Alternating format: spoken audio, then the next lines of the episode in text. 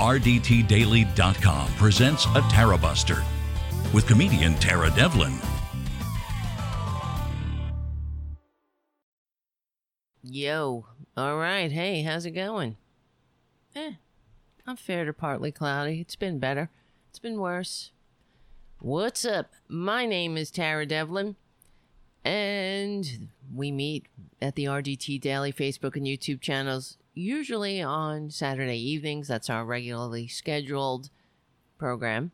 Everything else is up for grabs. So I'm doing a show tonight because I feel like it and it's for my mental health. It's I'm not to do a 3-hour show because I also I realize for my mental health, I need to I need to get some sleep too. I haven't been sleeping properly. And I guess I'm racked with anxiety. So it's really not good to not sleep. So, but there's a lot going on in the world. That's one consolation is that I know I'm not alone. So, one good thing is to share, sharing and caring. So, I share and I goddamn care. And maybe I care too much. I used to think, wouldn't it be nicer? I guess not nicer, but wouldn't it be easier? Is it easier to be a sociopath? I wonder. Not really. Actually, I did read a book. It's called The Sociopath Next Door. It's one of the more famous, uh, palatable books on sociopaths. And I remember, now that I'm saying that, that sociopaths often actually end up killing themselves.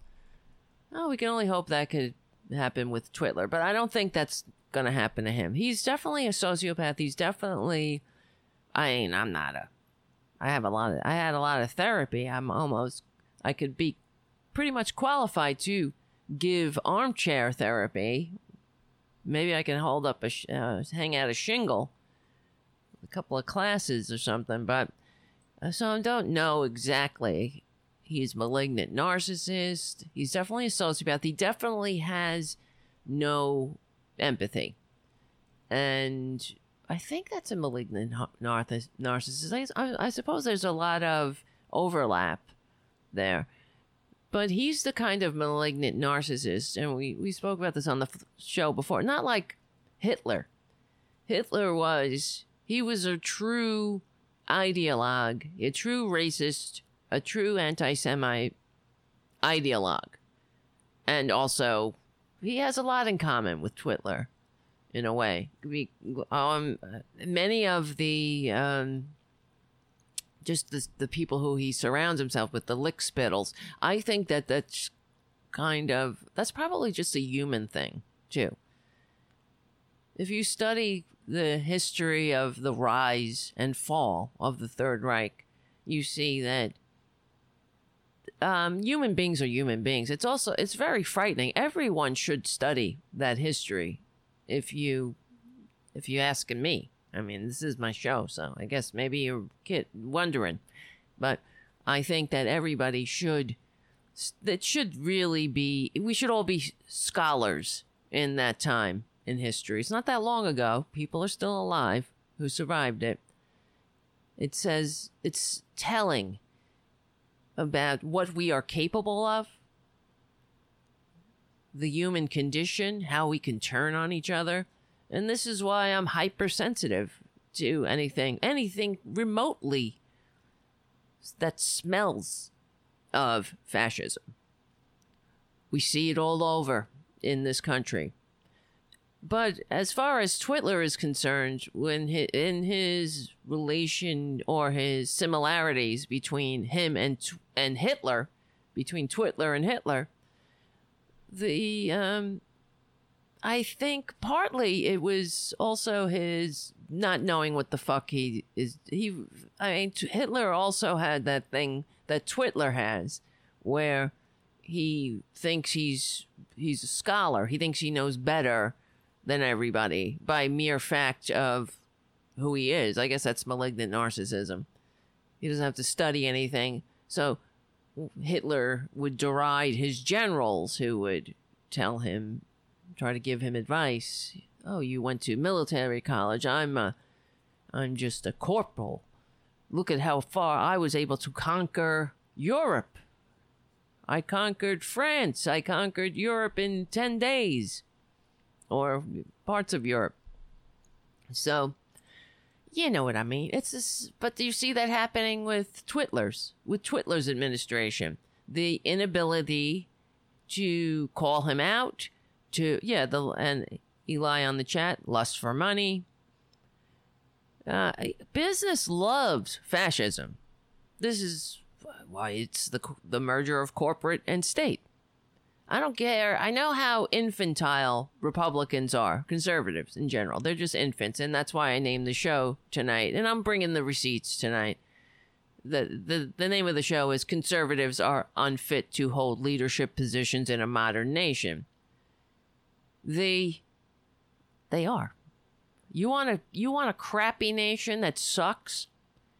An archaic cesspool of corruption, greed, selfishness, indifference, income disparity, and upward immobility, where people at each other's throats, murder, death, then you call in the Republicans, call, well, conservatives. Call in a conservative. Fascism is a conservative ideology. Big business loves fascism because it keeps people in line it's one of the first things that Hitler did was dismand, dismantle labor unions, democracy in the workplace. And labor unions were considered unpatriotic. The big business loves having a supplicant workforce at their disposal, and especially slave labor, too. Another aspect that capitalism and, and fascism big business loves. This is not too long ago. So I don't want to hear any bullshit about, uh, you know, oh, we can't talk about now. It's just too far fetched. Well, we should open our our minds because we have um, the mirror is staring us right in the face, and we better we better adjust. You don't curse the mirror, you fix your effing face. Yes. Resist evolve. I'm not an expert, but I took abnormal psych- psychology. I remember that from class. Wait, I remember that from class. People with personality disorders rarely get over or cure them. Yeah. That's why you don't want to give them power. So, what I see with, with Twitler obviously he thinks he's he's the best. He knows everything, and he won't. He, he wouldn't end up like Hitler in the sense of putting a bullet in his own brain because he's he's he loves himself too much. He would never give us the fake news or whoever or the liberals or the uh, antifas the satisfaction. But who knows? He he would go the Nero route, who while forced to commit suicide, he would be crying out how how much the world have uh, would be missing such the greatest artist. And in the end, well, this is where Hitler and Twitler also have similarities. You know what happened in the bunker it, with Hitler in the bunker. He he turned because the war was lost. He it took everybody knew it but him. And they didn't want to tell him. That's the other thing. He was moving armies around the the board that didn't exist. And no one wanted to upset the dim the dumb leader, the dumb Fuhrer, just like in our fascist wannabe dictatorship. And at the end, he blamed the German people. This is why he wanted to completely destroy he ordered the what was left of his armies to destroy the infrastructure of Germany, and he blamed the German people for the that they had failed him. It wasn't him. It wasn't his ideology. It wasn't fascism. It wasn't the, the whole uh, his movement. The German people, they failed, and that sounds a lot like Twitler to me. Who do you think he would be blaming? He's not, he wouldn't blame himself. And up until the end, just like with Hitler, there were people who they under when they heard that Hitler had committed suicide, they committed suicide too. Not just um what's his face? The, the Goebbels family. So the average Germans, they couldn't imagine themselves living living in, without their dumb Fuhrer, their dim leader. We have a similar cult happening here in the United States of serfs and lords because in every Republican chest beats the heart of fascism. They are incapable. They're incapable of functioning in the free democratic society that they only pretend to love. They can only pretend to love it because it's way over their heads what we're trying to do. This is why they're always whining and complaining and pre- presenting themselves or positioning themselves as the victims, no matter what, when they are the victimizers, when they're the ones concentrating wealth. They ultimately hate the American people, they hate the working class. There is absolutely no doubt. They say it, and so they don't even have to openly say it. They act like that. Who? First of all, look at Twitler. They, I don't know, did they cancel the rally in Tulsa? Here's a guy in the middle of a pandemic. He doesn't care about the American people. How many Americans have died? We have more death in this country we have more cases of the coronavirus, and this fucking idiot wants to hold a rally for his dum dums and make them sign a waiver that they won't sue him. Because he knows that, hey, some people are going to die. This is what happens in fascism. So, let me see. And I'm telling you, they, it's, ultimately conservatives what, what somebody who is tuning into the show for the first time they'll say oh well not not you guys not normal people. I'm talking about right wingers they might say oh, you have so much hate in your heart. How come you hate you hate conservatives? You hate republic i don't hate them i pity them i hate them like you know, here's the thing liberals don't hate conservatives. I hate their moronity. I hate their stupidity. I hate that they are the albatrosses around our national necks. I I don't like them. I don't want to hang out with them. I don't want to sleep with them. I would never. First of all, that's a deal breaker right there. You don't want to sleep with one of them either because they're selfish. Who wants to go to bed with somebody who's selfish? Thinks about only themselves. Like Twitler. You know he sucks in bed. We've been over this before. Not that I have not that I've been there or really overthought it, but you understand. The only way Melania allows him to climb on top of her is because she she is a trophy wife this is what they do. She was, she came to the United States looking for somebody, some uh, big daddy to take care of her. She hooked a, she hooked a, uh, the, a prolific con man. But you can't tell me, come on, that these two, these two crazy kids are in love. No fucking way. He needed to upgrade his wife. He needed a newer model of someone on his arm. She has she's nothing to really ultimately it's that's the other mark of a sociopath. And a well, malignant narcissist, I guess I'm using them interchangeably. Yeah, Ivanka's too. Um, uh, Darth on the chat. Same thing. All of his children. That's why he doesn't they all know. This is what's so fucked up about the Trump kids. You would think that at least maybe one of them might rebel you know what I mean? They might. Maybe one of them didn't become the entire waste of human DNA that the entire the rest of the family are or is, however you pronounce it. And But no, they all have to, they're all really vying for daddy's love. Because it's something in us, primarily. We want, uh, whatever it is, you know, we love our parents. You, it's, uh, it's a, uh, it's, it's a primal instinct. I mean, I, we love our children for the most part, unless some, unless you're a sociopath or a malignant narcissist, and then that case, your child is an appendage. It's nothing. It is what they can do for you, how they make you look.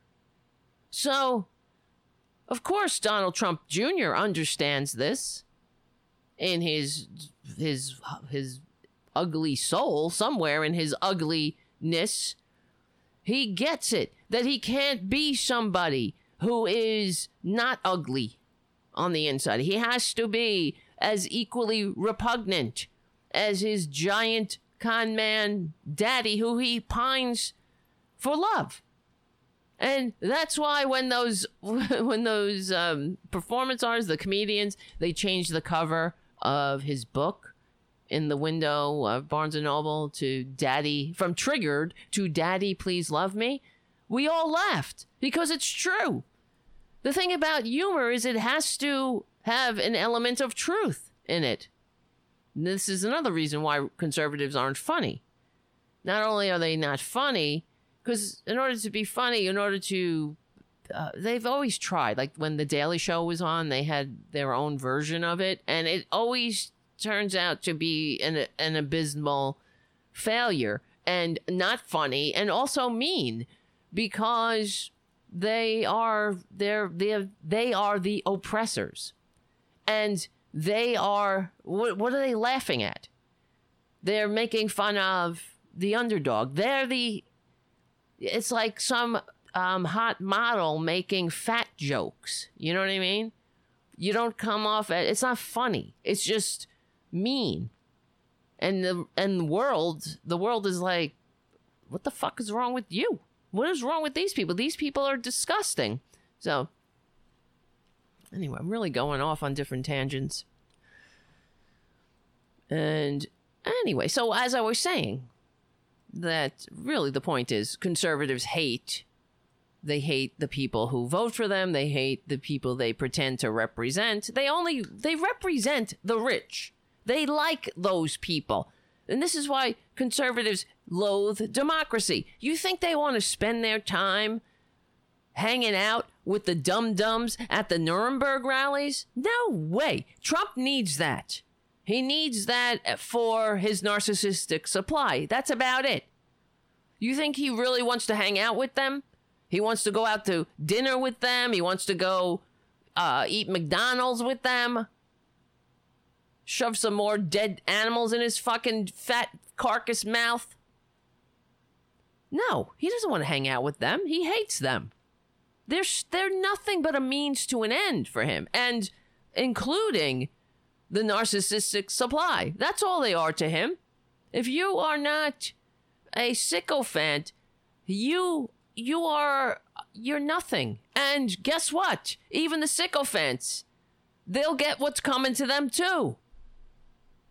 He will never hesitate to stab them in the back, just like he stabs the American people in the back, the workers, those who he pretends to represent. Oh, the forgotten man and woman will be forgotten no more. Yeah. Really? Then how come you have, I mean, it's all a sham. How come you're funneling more money into the arms of the rich? Why uh, this GOP tax scam? You know how they passed the GOP tax scam that funneled in the least upperly mobile with the widest income gap country where the rich are more but the, the income gap is wider than it was in ancient Rome and the rich are have record profits and yet, the American people, 80% of the American people live check to check. The fucking, the goddamn conservatives did, as soon as they got their grip on power, just like during FDR, after uh, the New Deal, after the Republicans were in the wilderness for many years, and there was a brief moment they got control. They had control of the Senate, and they were able to pass legislation. And this is what the problem with the American people, or people in general. We have forgetters. We forget that the Republicans are disgusting. And they will stab you. These are the people who will steal your wallet and help you look for it. This is who they are. And when they had the, the, the control of the House and the Senate, and for a brief moment, what did they do? They limited labor unions. They they they attacked unions, just like Hitler. Hitler didn't like unions either. There was a, one of the first things they did was dismantle the trade unions. So when effing Republicans come at you with uh, this whole bullshit about liberal fascism, how liberals are fascist, or because we want everybody to have health care, like health care, like the Nazis had health care. The Nazis had health care since, I, am not sure what year, but many years before, not the Nazis, the Germans had, had um, universal health care for decades before Nazis. But that's besides the point we know how ridiculous it is. They can't, they don't want you to catch on. They don't want the American people to catch on exactly the, what the ruse is. The, that they are mocking you, laughing at you, that they hate you. I, I don't hate them because ultimately, you know why? I may I may have no time for them. I don't want to hang out with them. I don't want to talk to them. I'm sick of them. They are boring. They're tediously boring. On top of it, they have nothing to say. They don't bring anything new to the table.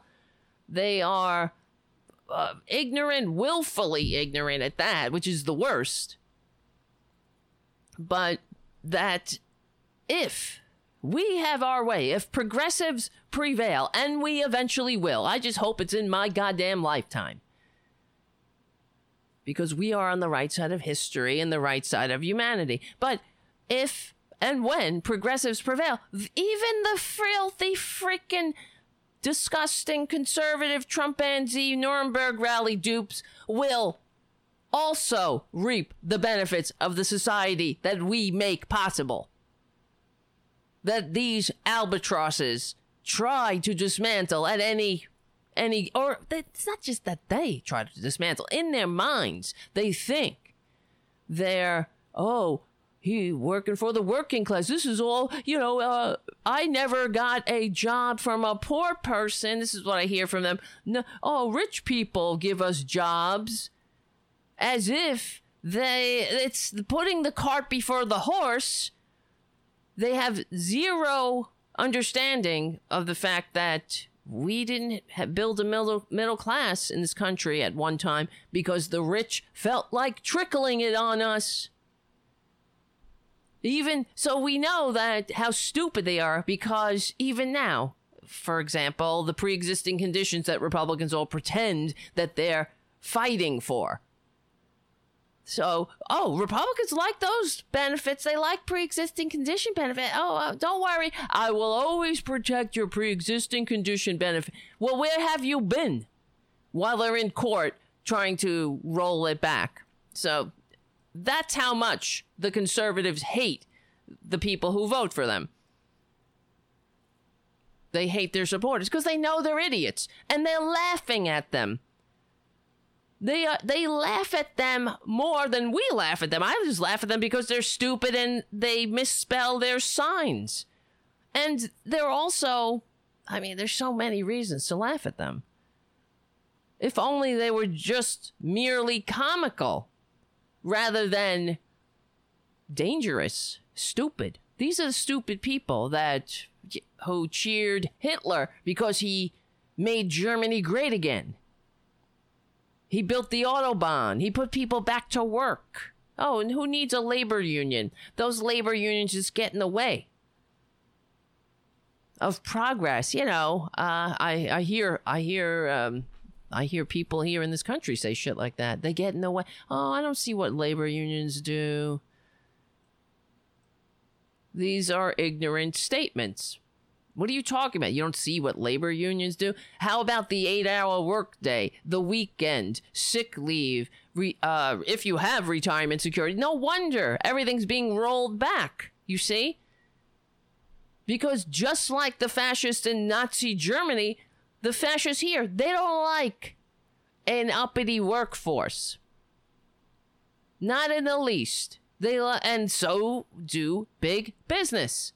Their business masters, the ones that they actually work for, the ones that are in they're hanging out in the wine cave on both sides of the aisle. I hate to tell you, laughing. Well, but the Republicans are even worse. We understand just because the Republicans are worse doesn't mean that the Democratic Party is perfect and we're we need reform. Period. End of sentence. On both sides of the aisle. The Republicans are irredeemable.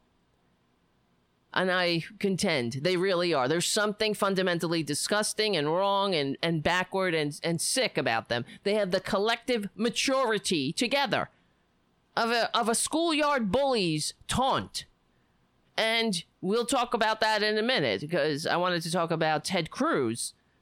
It's fascinating watching these freaks behave the way that they behave like children and think that they're fit to hold leadership positions in a modern nation. They are they walk around pretending to love Jesus, pretending that they're working for the people when they behave like that. They set no models for young people to emulate. They are disgusting disgraces. The same Ted Cruz who Donald Trump, you know, he said Donald Trump would destroy the Republican Party, and if he if he's the standard bearer, we deserve it. And who mocked his wife, the looks of his wife. Honestly, really, what is wrong with Ted Cruz's wife? Not, I mean, we know what's wrong with her. How how do you marry Ted Cruz? How do you have sex with a Ted Cruz? I feel bad for their children. Hopefully, one of them will wake up. But they can't help it if it's their, you know, they can't help who their father and mother is. But you imagine your spouse, your significant other, someone that you building a life with, you took a vow to build a life with this person, and they and the, and they are sucking up to the fucking con man, to the disgusting con man who, in front of the whole world, called you ugly. And you allow that man, that person into your bed? Uh huh. How? What's wrong with these people? There's something damaged in them. And that's why they need, they pine for the daddy, the big authoritarian daddy. It's like they want to be abused. It's so much easier for them. Well, I mean, there's so many ways to dissect this psychologically. Those who, the dum dums who follow the autocrat, that's a different story. And then you have the sycophants. Maybe some of them actually mean it. But it's pathetic. They are they are pathetic. There's nothing more pathetic than a Ted Cruz and a Matt Gaetz and a Jim Jordan. These pigs. No offense to pigs. But they really they're disgusting.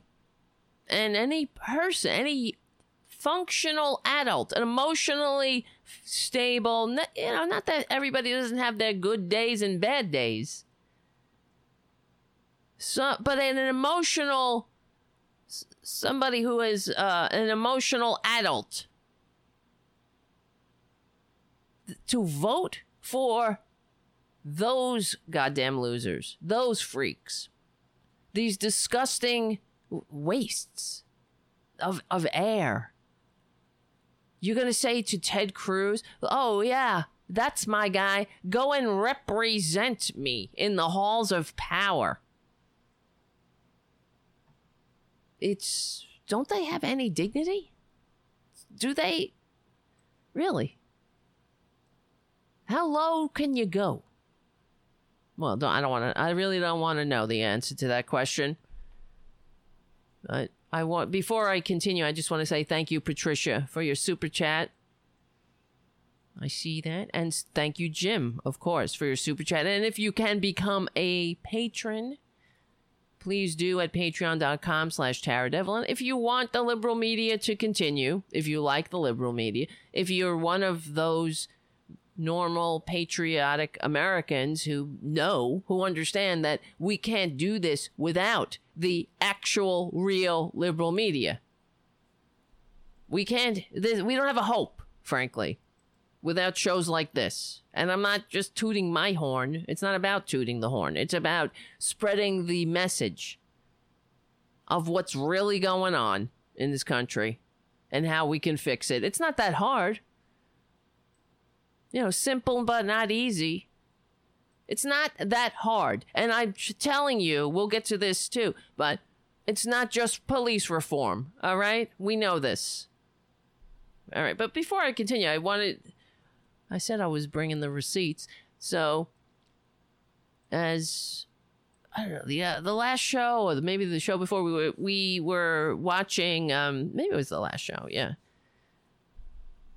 William F. Buckley the most pretentious, fake ass intellectual, rich, born on third base, thinking he hit a triple, one of these motherfuckers, whiny little victim, professional victim with a trust fund, as always, kicking, de- kissing up and kicking down. That's who they are, conservatives.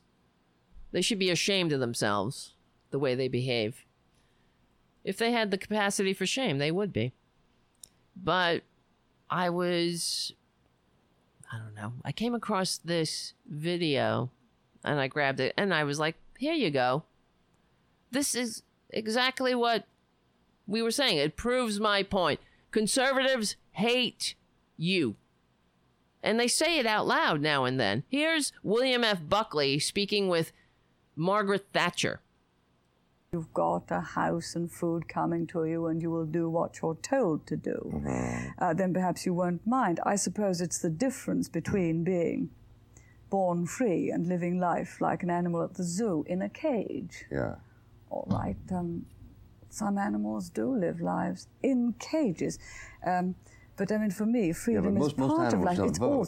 well, so, so I only use that as an example. Did you hear what that motherfucking scumbag just said? Excuse my French? She said they're talking about the metaphorically discussing they're ta- discussing the social safety net, they're discussing minimum wage.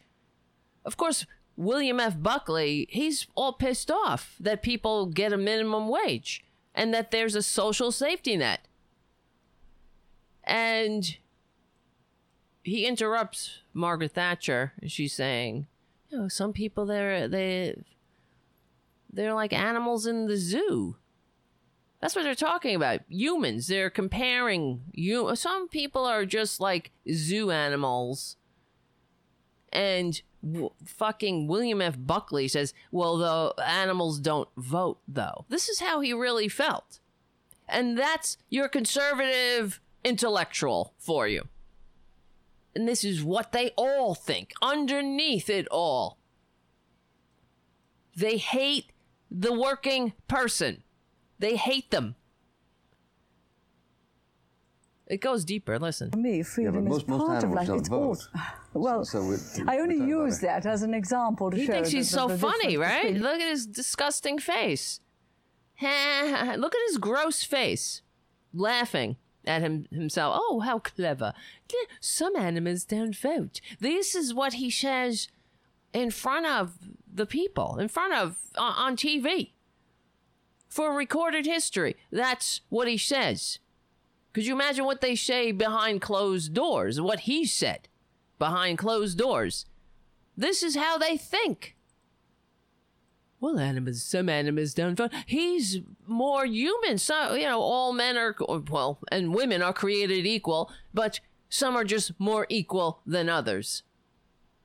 And how do you tell? Well, how many, how much money do they have? That's it. How much money did their daddy leave them? Were they able to pull themselves up by their bootstraps and inherit their daddy's advertising agency? Let's say, like Donny Deutsch?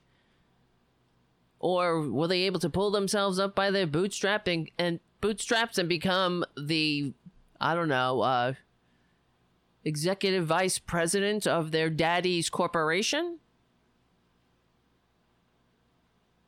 Huh?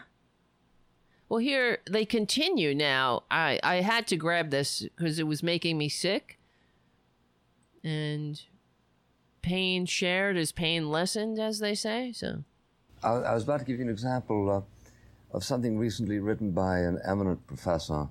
listen to his pretentious George Stigler, University of Chicago. voice. Oh he said, you know, there, there are a few things that economists he has a real know bug up his ass about George about uh just, with the force wait of certitude. yes George Stigler. Uh, there are a huge number of things about which we are very vain that we don't know at all. But certain things we do know. And uh, one of them, for instance, is that minimum wages will not raise the level of income. That's bullshit, by the way. But you see how they say it?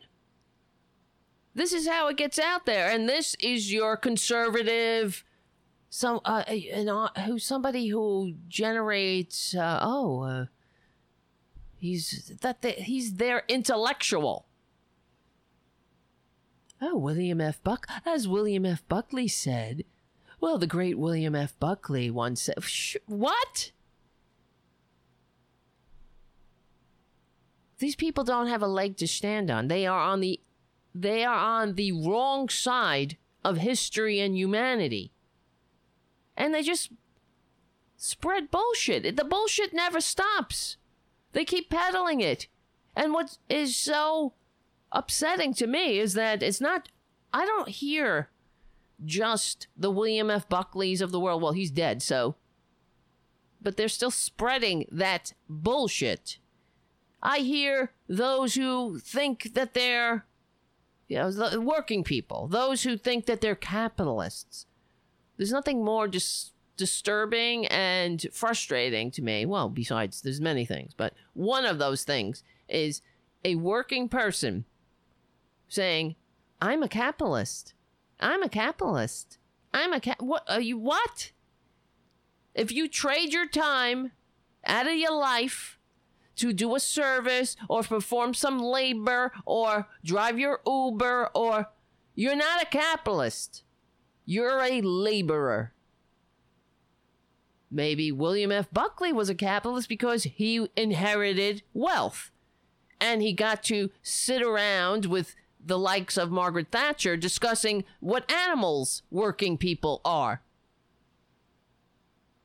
because his daddy left him a lot of money and he was able to invest that money and live off the dividends and the investments, and that's a capitalist.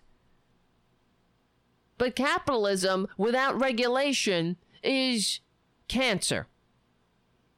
And we're in the cancer stage of capitalism. And capitalism will. I. eh, This is another thing I can't stand of course the corporate media constantly they spread this oh we're capitalists here especially when bernie was in the race oh we're not socialists we're capitalists we're capitalists as if it's a it's a all or nothing game with capitalism without regulation will destroy this fucking planet you need regulation. Capitalism is a rapaciously disgusting it's not um it's it's an economic system but it needs regulation. It is greed centered and it is not synonymous with democracy. That's another thing that drives me insane. Working people saying that they they are they think that capitalism means that they are free capitalism is synonymous with freedom and this is what these two ghouls were talking about in this conversation william f buckley and margaret thatcher they're discussing freedom because that's how they all poise it. It's the freedom for the rich to ride you to the bank unfettered by pesky governments. Governments that form amongst human beings so we can all live together. And have a system uh, that works for all, ideally. So we, when we share, you know, we share this blip of time together, we have some standards, some rules. Like if you're a capitalist, uh, well, let's say if you're a corporation, you don't get to dump your shit in our environment that we share. There are rules to that, even though that might save you a couple of dollars. It's it's more, you know, like if I threw my garbage out the window. Eh, it's easier. I don't know who wants to wrap it up and take it to the to the uh to the chute out here or take it downstairs. That's too much. That's time is money. Just throw it out the fucking window. What would happen?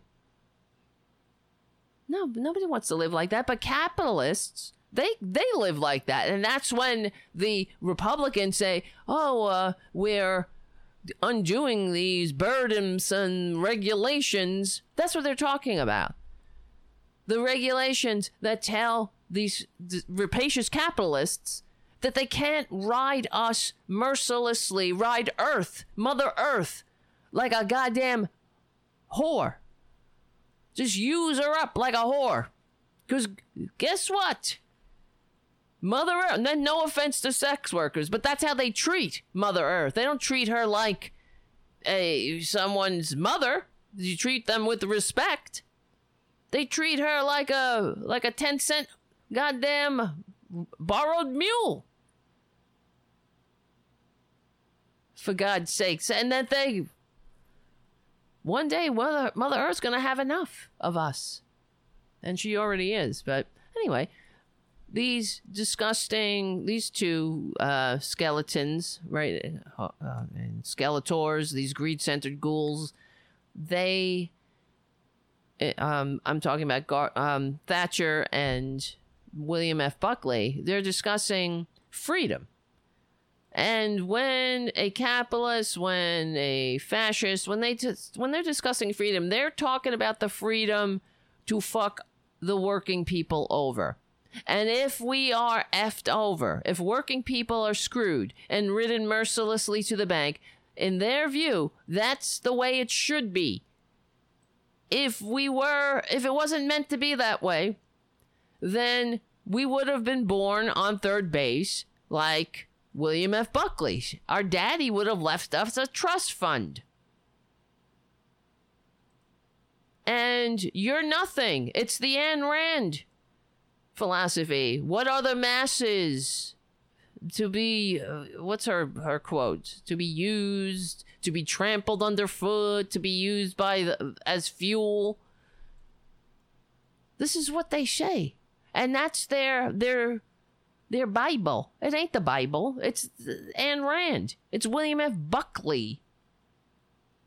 My God. How did I share the same air as people like this? When did William F. Buckley die? They can't go fast enough, in my opinion, for this goddamn world. They, they've done enough damage. He died in 2008. Jesus Christ, all those years. Anyway, so here let's continue with what he he's saying, you'll you'll hear what I'm talking about here. Now, he said, any further demonstration of this is entirely supererogatory. It's just known. It's well, just known. Neither He's, the Republican meaning Party that the middle the minimum wage makes people poorer. That's what he's saying. They don't it doesn't elevate the standard of living. It makes people poorer. How? It's just known. By who? In your fucking dreams and then you wake up and reality smacks you in the face. But don't let reality get in the way of a perfect fascist ideology. And and look at this guy. Come on. Jesus Christ, these people. No, the Democratic Party would ever dare to come out dare. in Not opposition like me. to I'm minimum wage because the superstition is endemic that the that the minimum wage actually elevates the income of a, of poor people. In fact, poor people are precisely who are hurt. Yeah, right. He's such an egalitarian. poor people are hurt by the minimum wage. This is the other way that they present their bullshit ideology. Oh, it's really for helping everyone. Like in uh, like slavery, that was to help black people teach them the dignity of work, to civilize them. We were doing them a favor. That's what. It's always in the best interests of the oppressed. So when you roll back minimum wages or standards or w- regulations, it's always because you're only trying to help the poor and the downtrodden. It's just known. He says, "Ah, it's not even worth saying because everybody just knows it, except it's not true. As math tells us. Now, in the British experience with socialism, there must be uh, counterparts to the minimum wage. Things that, as you pointed out, that The heated exchange minimum last wage. week, on which I congratulate you, by the way, with the Prime Minister Citing all of his uh, predictions I've come to suck your of four blood. five years, each one of which turned out to be wrong. Oh. Question: What is it that people learn Oh. from this experience? What can they learn? Or is there something It's like what's that other guy? learning? Oh man, Go- he sounds like that Gorka guy as well. They what's with these goddamn affected voices that they have? Oh yeah, we all know. Yeah, it's just known the minimum wage. in the light of the depreciated value of human freedom. I think there are two things. Well, there's an awful lot in what you said, and I'll just try to, to remember it all. But you can learn quite a lot from experience. That's one thing. There's something after that. Have you the will and determination to do anything about it? Why should you not Or- have?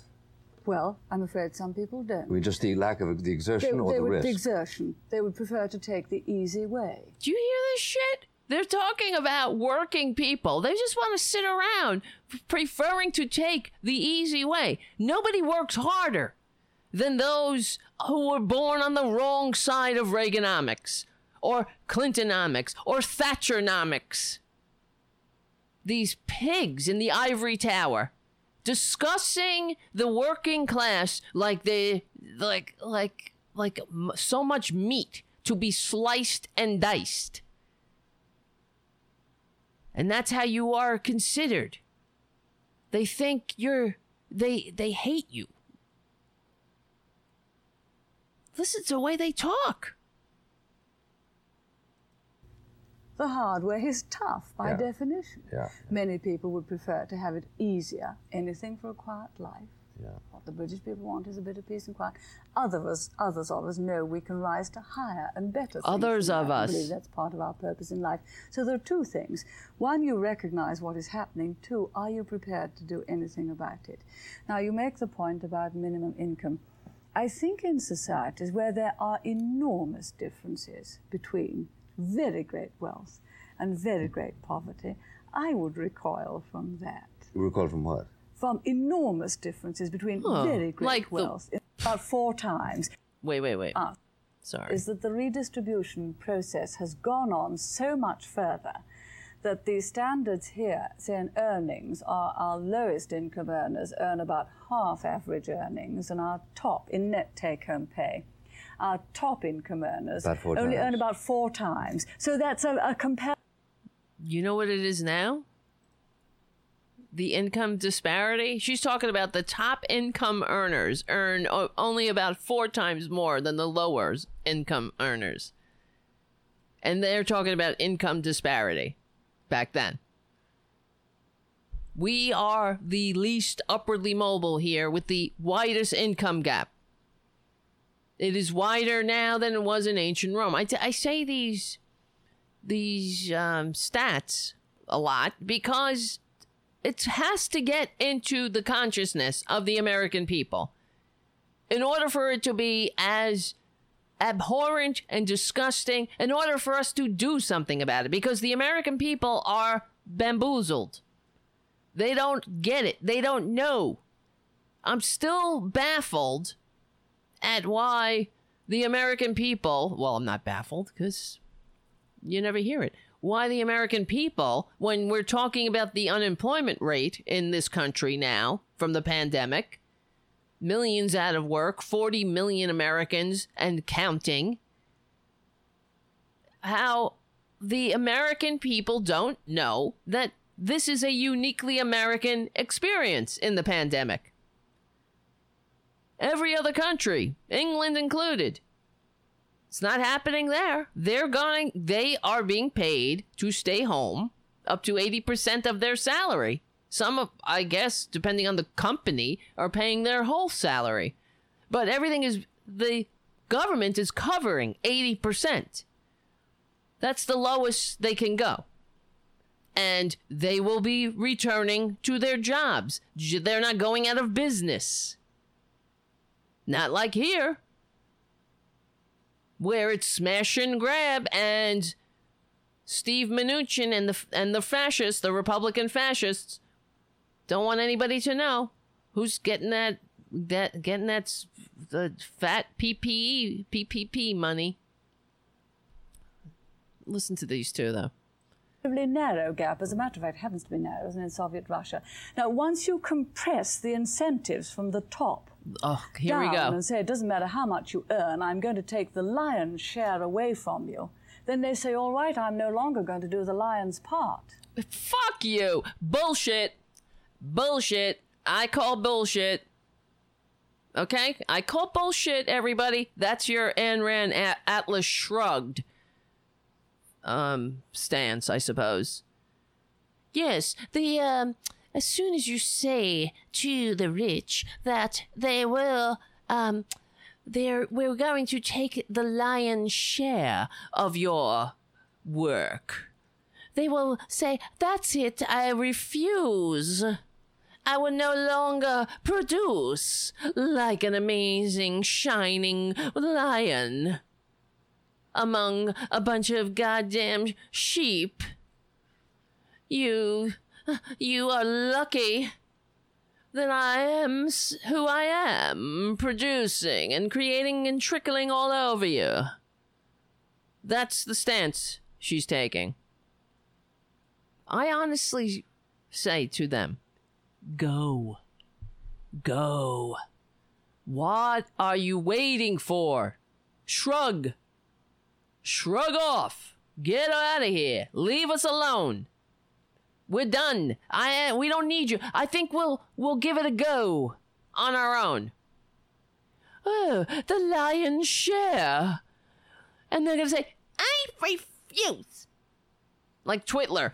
You know, he's producing like the amazing lion of con man that he is. I refuse to produce anymore. I will not make any more fake universities or vitamin scams or magazines or failed steaks or failed airplanes or failed Trump shuttles or failed Trump casinos. No, no, no. For you, you don't deserve it. I'm a lion. That's how they think of themselves, and this is what they want us to believe oh, well, and I've heard this before. I've heard this from working people. From, in fact, I'm thinking of somebody I know right now. I think I told you about this guy before. Somebody I know from recovery. He's one of some, I don't, he's an acquaintance in the recovery, the community of recovering people that I am a part of. And, you know, because I'm in, I'm in recovery, if in case you don't know. If you're coming into the show for the first time, I'm an addict in recovery. I'm one of the early adopters of the opioid epidemic with a daily reprieve contingent on the maintenance of a spiritual condition. Okay? So uh, I know a vast swath of different types of people. Some are sicker than others, as we say. So this person that I know is he's got HIV. Okay? He was an IV drug user. He got the virus that way. He is married. He's got children, but he's he's on disability and Medicare. That's he, why he has a roof over his head. He doesn't go to work. He doesn't have a job. He's on disability, okay? And then I'm not, hey, I'm not uh, cursing him for disability. I'm glad it's there for him. I'm glad we, the people, were able to save his life. Unfortunately, he lacks the maturity, manners, or knowledge to say thanks. He's one of the most baffling cases, as we we often see these right wingers. He's a right winger. He'll often go off about liberals in inappropriate ways. I'm talking about like in meetings, going off around about liberal. I mean, he wouldn't be alive if it weren't for the liberals that give him Medicare. That's how he gets medicine. He's covered by Medicare and, and Social Security disability. He's alive. Thank you to liberals and the progressives who fought, who bled, who went on strike, who held, who never gave up. So somebody like him could could be alive. Somebody who right wingers, honestly, you think if he goes into a Trumpanzee rally, and I guarantee I haven't seen this person in a while because I don't live where I used to live. This was when I used to live on Staten Island, so I haven't seen him, but he's still a Facebook friend. I still see him around on Facebook. I haven't really gone into his account, but let me say, I'm sure, unless he has some kind of spiritual experience or spiritual awakening, I'm pretty sure he's a Trumpanzee. I am. N- I, I I would put my. I would bet I would bet money on it. So, and and uh, especially living on Staten Island, that's a Trumpanzee hot zone. And clearly, he's easily led and has absolutely no self awareness. It's unbelievable. But he's not alone. There's many other Republicans like that. I'm looking at the chat. Where is it? I just missed it. I just uh, lost it. Self awareness. Somebody said self awareness has left the building. Yeah, right wingers. Yeah. But we're not um we were talking the other week about that that right winger Mike Vanderboegh, that militia asshole who was saying break the windows of Democratic Party offices. The same windows of the people who were ensuring that everybody got health care. This is what he was mad at. This was during the ACA. Then it was revealed that this Mike Vanderboegh was on Social Security disability. He took those benefits. So if it wasn't for those benefits, he couldn't sit on his internets developed by government research and development through taxpayer dollars to whine and complain that others might get the same health care that he was getting thanks to the liberals who he rails about. You see, it's like, come on. There's no accounting for stupid. We can't leave that out of the factor here. This is what we're dealing with. They have done studies. First of all, Republicans conservatives are they have lower I mean I hate to say it they are low effort thinkers that are attracted to hierarchy and that all comes from the fear fear center low effort thinking meaning it's sort of like low effort thinking is what happens when you get drunk you start you're a low effort think i don't know whatever that's what they say it is it's like low effort thinking. Yeah, yeah, that's why it's easy to go along with the crowd. That's why somebody like a Donald Trump Jr. or Eric Trump eh, or those geniuses, they're not going against the grain. It's it's hard to do that. To go out and and be your own person, to find out for yourself and see what's going on. And besides, not be a eh, to have the self-awareness not be a, a selfish prick your entire life and if you were born on third base thinking you hit a triple it takes a level of self-awareness to to have appreciation and to understand your place in the universe and to say wow i was i'm pretty goddamn lucky there. And what a shame that other people have to live in in circumstances that are completely unavoidable. If we had the will we have the means we just don't have the will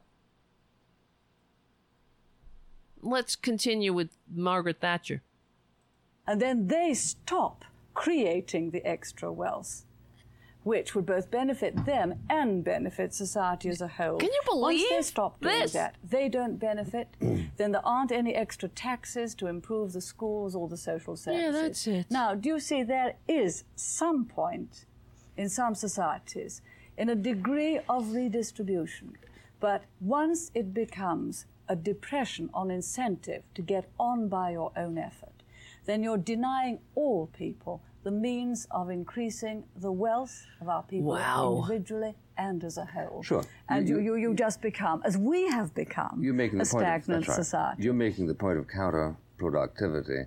After all, I'm it- sure it you'll was- have a piece of jargon for it. Well, count, counterproductive. I don't think that's just an Americanism, is it? Uh, I- Well, I, think they use the term in counterproductive Great is, Britain. um, uh, it means that yes. you try to do one thing, but the, yes, the opposite happens. Yes, that's right. Yeah. Indeed, yes, it and is so, just so a phrase redistribution become in. pressed beyond yes. a certain point Yes. uh, Yes. actually hurts the people who are designed to be bene- to Indeed, benefit. yes, yes. That the uh, Oh, it's all The, for our uh, the- benefit, you see. When the rich, it's these are the same people. This is why FDR called them economic royalists. It's the same argument that they used for royalty. Some people, you know, it's all it just benefits all of us. You see, they were have the right breeding, they have the right education. And without this structure, they are cutting off their own noses to to spite their faces, their ugly animalistic faces. And let me ask you guys, what the hell did William F. Buckley ever do? What did he ever contribute to the world with his own innovation? What did he ever do? Besides besides kick down, by besides use his position of privilege that he was born into to make the world worse than he found it, to divide people, to divide uh, and conquer, help the elites divide and conquer, to push these bullshit narratives that have the American, well, everybody, not just Americans, but working people fighting amongst each other over the scraps while the rich ride us all to the bank like william f. Buckley. Let's see william f buckley born Franz, william francis buckley november 24th 1925 to february 27th 2008 was an american public intellectual you see, that's what he did. He brought the intellectual to the party. And conservative author and commentator. Unbelievable. That's what he did. As he's sitting there with Margaret Thatcher discussing how uh, how much uh, the working people don't deserve, uh, how everybody knows that minimum wages make everyone poorer, uh, which is not the truth. Before I begin, I want to say thank you, Onicent, Onicent, for your super chat. Very much appreciated. And if anybody can become a patron, uh, become a patron. I know that's so annoying. I'm sorry. I'm annoying myself, and I've just lost five pa- patrons by doing that. I'm sorry. Uh, from Mother Jones. Tom Philpott. Here's an article from what year? Oh, it's only it's 2019. Not too long ago. Titled Will a $15 minimum wage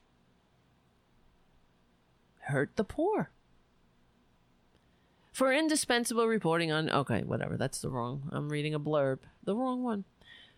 Workers making the federal minimum wage of 725 have a high risk of poverty, but gradually raising it to 15 would stifle new job creation, impose undue harm to our national to our nation's small business owner and harm those it proclaims to help.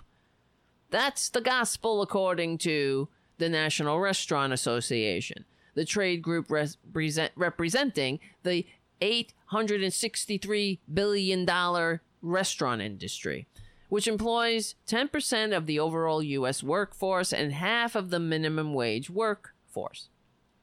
The other uh, NRA's bleak assessment came into statement. It came in a statement opposing the U.S. bill called "Raise the Wage Act," which would push the federal hourly minimum wage to $15 within five years and apply it to tipped workers. Two new studies show that the trades group uh, concerns are overblown. In an analysis of Raise the Wage Act re- released on Monday afternoon, the congressional budget found mixed results. Under the bill's wage provisions, the number of people with annual income below the poverty threshold in 2025 would fall by 1.3 million, the report estimated, and it would boost the wages of 17 million workers who would otherwise earn less than $15 an hour and then another 10 million workers otherwise earning slightly more than $15 an hour might see their raises uh, their wages rise as well. But there would be a cost. 1.3 million other workers would become jobless as some business trimmed payrolls cut costs. But uh, another ma- major study this one by university of california researchers found a similar positive effect on wages, but no adverse effect on employment. Even progressive economists agree that there is some point at which higher minimum wages are counterproductive, leading to job losses, more than offset by the benefit of the higher wage. The concern is particularly acute in low income areas. The one thing to hike the minimum wage in California with its median household income of $67,000 a year where affected businesses can raise prices to offset labor costs, counting on plenty of well off consumers to foot the bill. But what about Mississippi and Alabama, where the median household incomes are less than 50,000 and also well below the national median of 61,000? In such low wage areas, the risk is that businesses will not be able to convince consumers to pay more. Well, I'm just going to interject. When you're paying working people more, those who spend their money in the economy. They're, these salaries, they're not being funneled into offshore accounts. They're going right back into the system.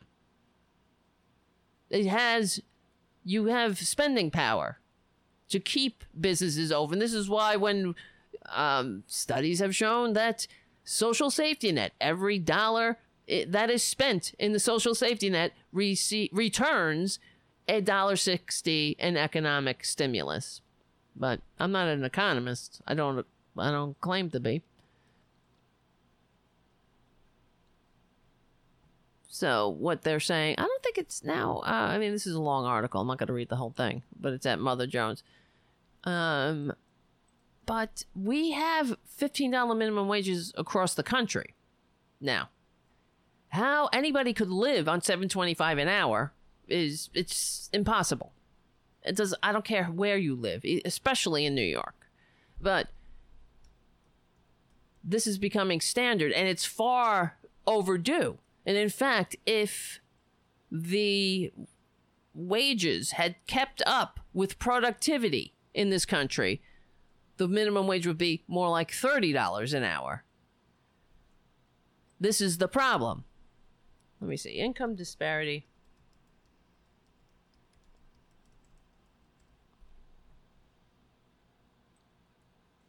We have rapacious, disgusting corporations with their greedy fingers around the neck of government.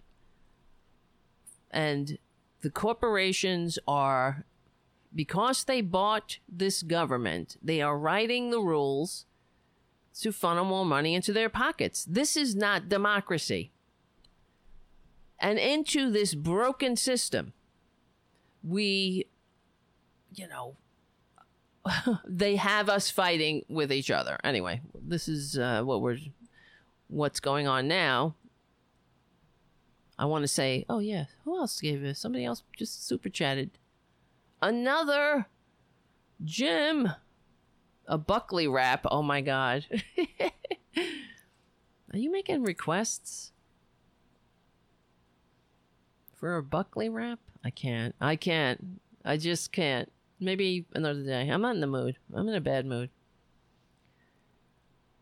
From the Pew Research Center Six Facts About Economic Equality in the United States. Over the past 50 years, the highest earning 20% of U.S. households have steadily brought in a larger share of the country's total income. In 2018, households in the top fifth earners with incomes of more than 130,000 or more brought in 52% of all US income, more than the lower four-fifths combined. In 1968, by comparison, the top earning 20% of households brought in 43% of the nation's income, while those in the lower fourth quint- income quintiles accounted for 56. So it's uh, it's lopsided and going getting worse. Well, that's the whole point of conservatism. It's the bottom line. This is why they've destroyed unions. This is why they have us, at each other's throats. And this is why I say it on every show now uh, with these George Floyd protests happening and the I, I'm glad to see them not subsiding yet I'm also entirely concerned that nothing's going to change. What will happen is we will have nominal police reform and they'll call it a day. So, and there's they're trying to do that. Let's see. Black and white income gap in the US has persisted over time. The difference in median household incomes between white and black Americans have grown has grown from about $23,000 in 1970 to around 33,000 in 2018. Median black household income was 61% of median white household income in 2018. Overall, 61% of Americans say there is too much economic in- inequality, in the country today, but views differ by political party and household income level. Among Republicans and those who lean toward the GOP, ugh, 41% say there's too much inequality in the US compared to 78% of Democrats. Across income groups, US adults are about equally likely to say there's too much economic in- inequality, but upper 27% and middle income Americans are more likely than those with lower incomes to say that there are there's about right. So those who are making more money are you know, like the the Democrats who want to get back to brunch, these are the ones that are saying, "Yeah, uh, you know, the income disparity, it's about right." Are you kidding me? This is a problem. and that's why I'm here. I hate. I really feel that way. I don't know. Maybe I'm wrong. You guys can.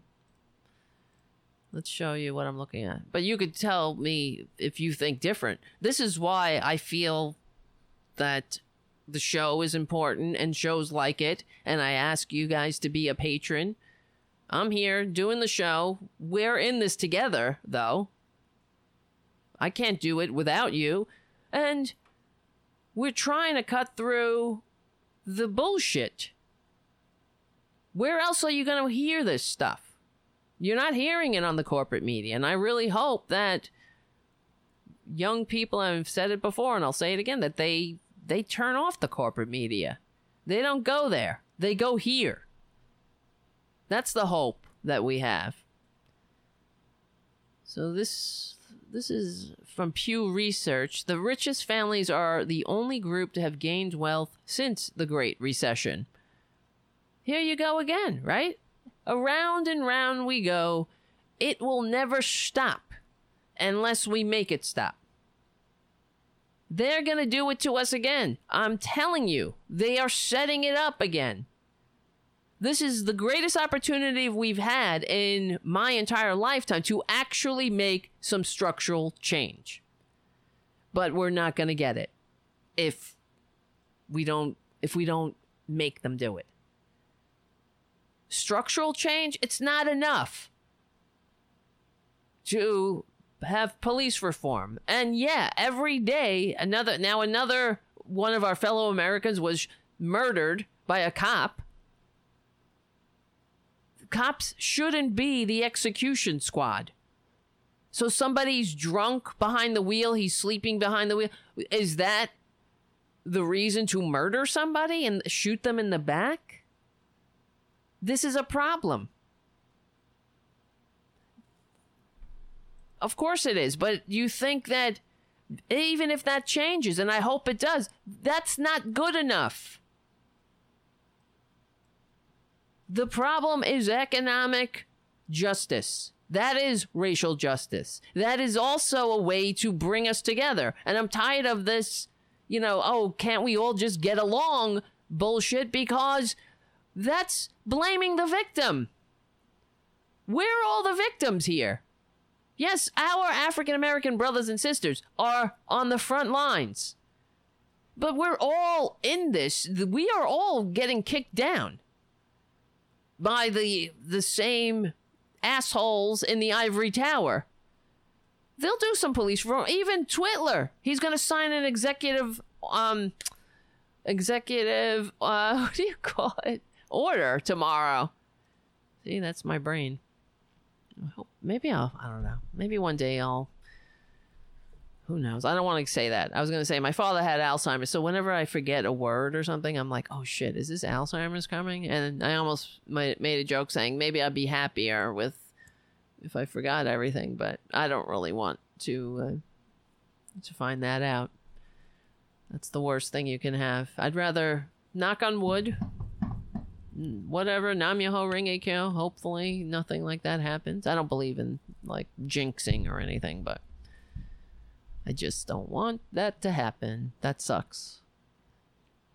I'd rather lose my body than my mind. You know what I mean? Even though that both suck. Both would suck. Um, let's see. Second, here we go. Data for families in the quintile bottom 20%. The median wealth is now in the negative. Hmm. Most Americans say there is too much economic inequality in the U.S., but fewer than half call it a top priority. I don't know what else can ex- supersede that priority. It is the main priority. That and taking money out of politics. These are connected.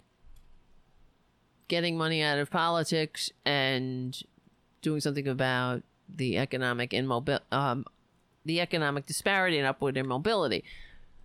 But I did hear something today. So all day when I was watching MSNBC, of course the camera's fucking blurry again, but who cares? I look like shit, so that's okay. Uh, I was watching MSNBC, and all day they were same shit, different day. Here's Jim Clyburn. He's another one. I'm, uh, I'm Bill, uh, but I have not heard about, and that is school discipline. What I uh, seem to have forgotten uh, and never should have the number of times that police officers are called to public schools. And I'm remembering today a little 12 year old child put in handcuffs by a local police called to the school by school authorities. This is the kind of stuff we got to stop. Those are okay. social work problems, uh, mental health problems. We've got to get those things out of policing, and maybe we need to put that in legislation as well. Um, and, and f- Wonderful. Good idea. Stop having cops show up to uh, a mental health emergency or stop having cops s- putting kids in handcuffs. This is that's an aberration. It's it's, it's disgusting. Is that it? This is why I want to get the hell out of this country. Uh, and honestly, I get really down about this country. I can't believe it's hap. You know what it is? I guess it's because it constantly goes on. It happens again and again, and nothing changes. Even when you think something's going to change, it doesn't. And I'm frustrated by it. And, you know, everything. That's why I do the show. I hope to be able to do it more. That's why I ask you to be patrons, share the show, do help the show grow. All of that stuff, it will matter.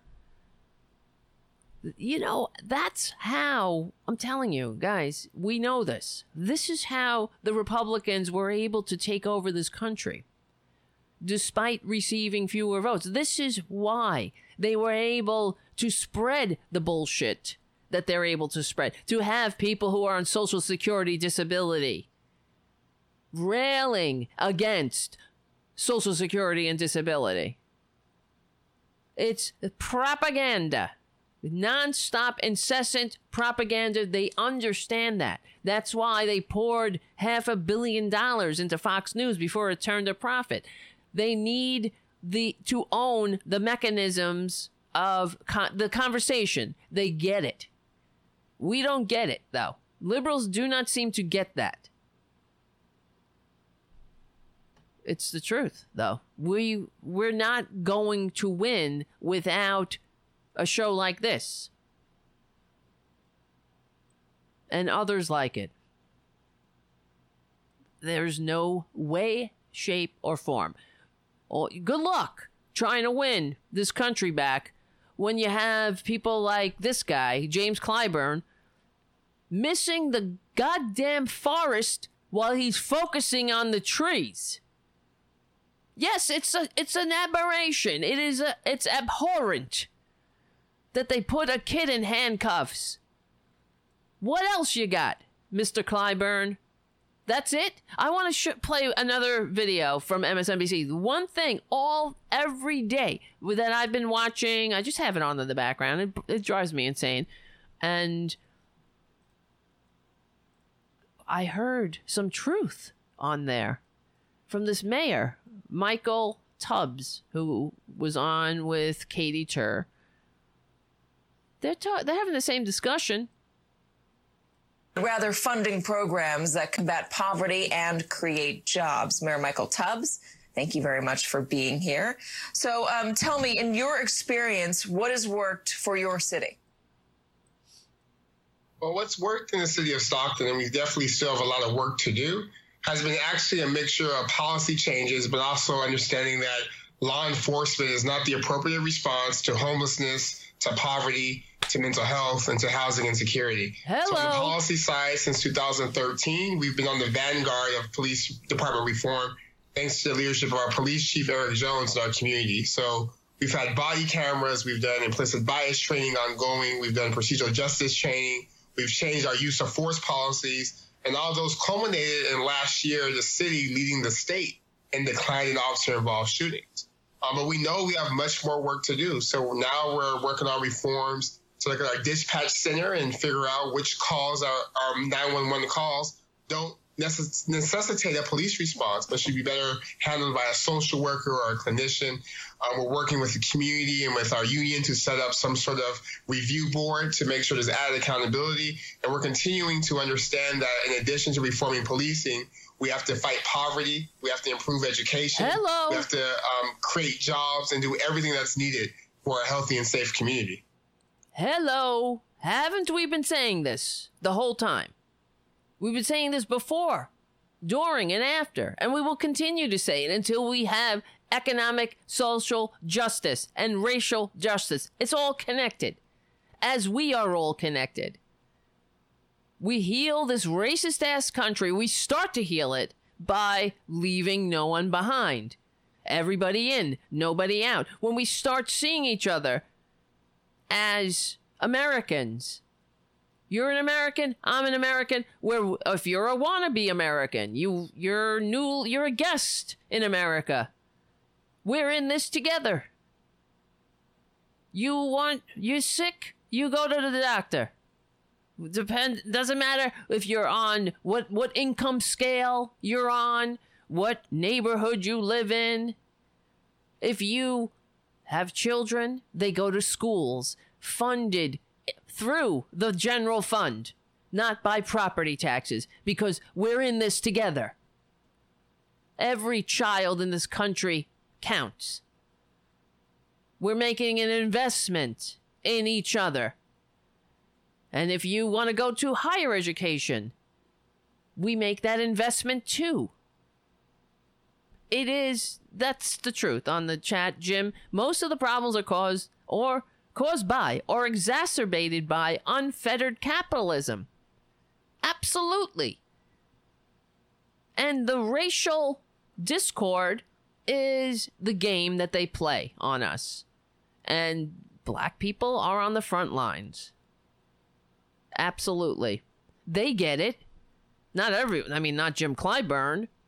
He's another one, though. He's in the ivory tower, too. What's he talking about?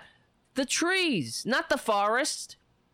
He's not talking about. I don't care. What, did he? Uh, who are these? Oh, was John Lewis.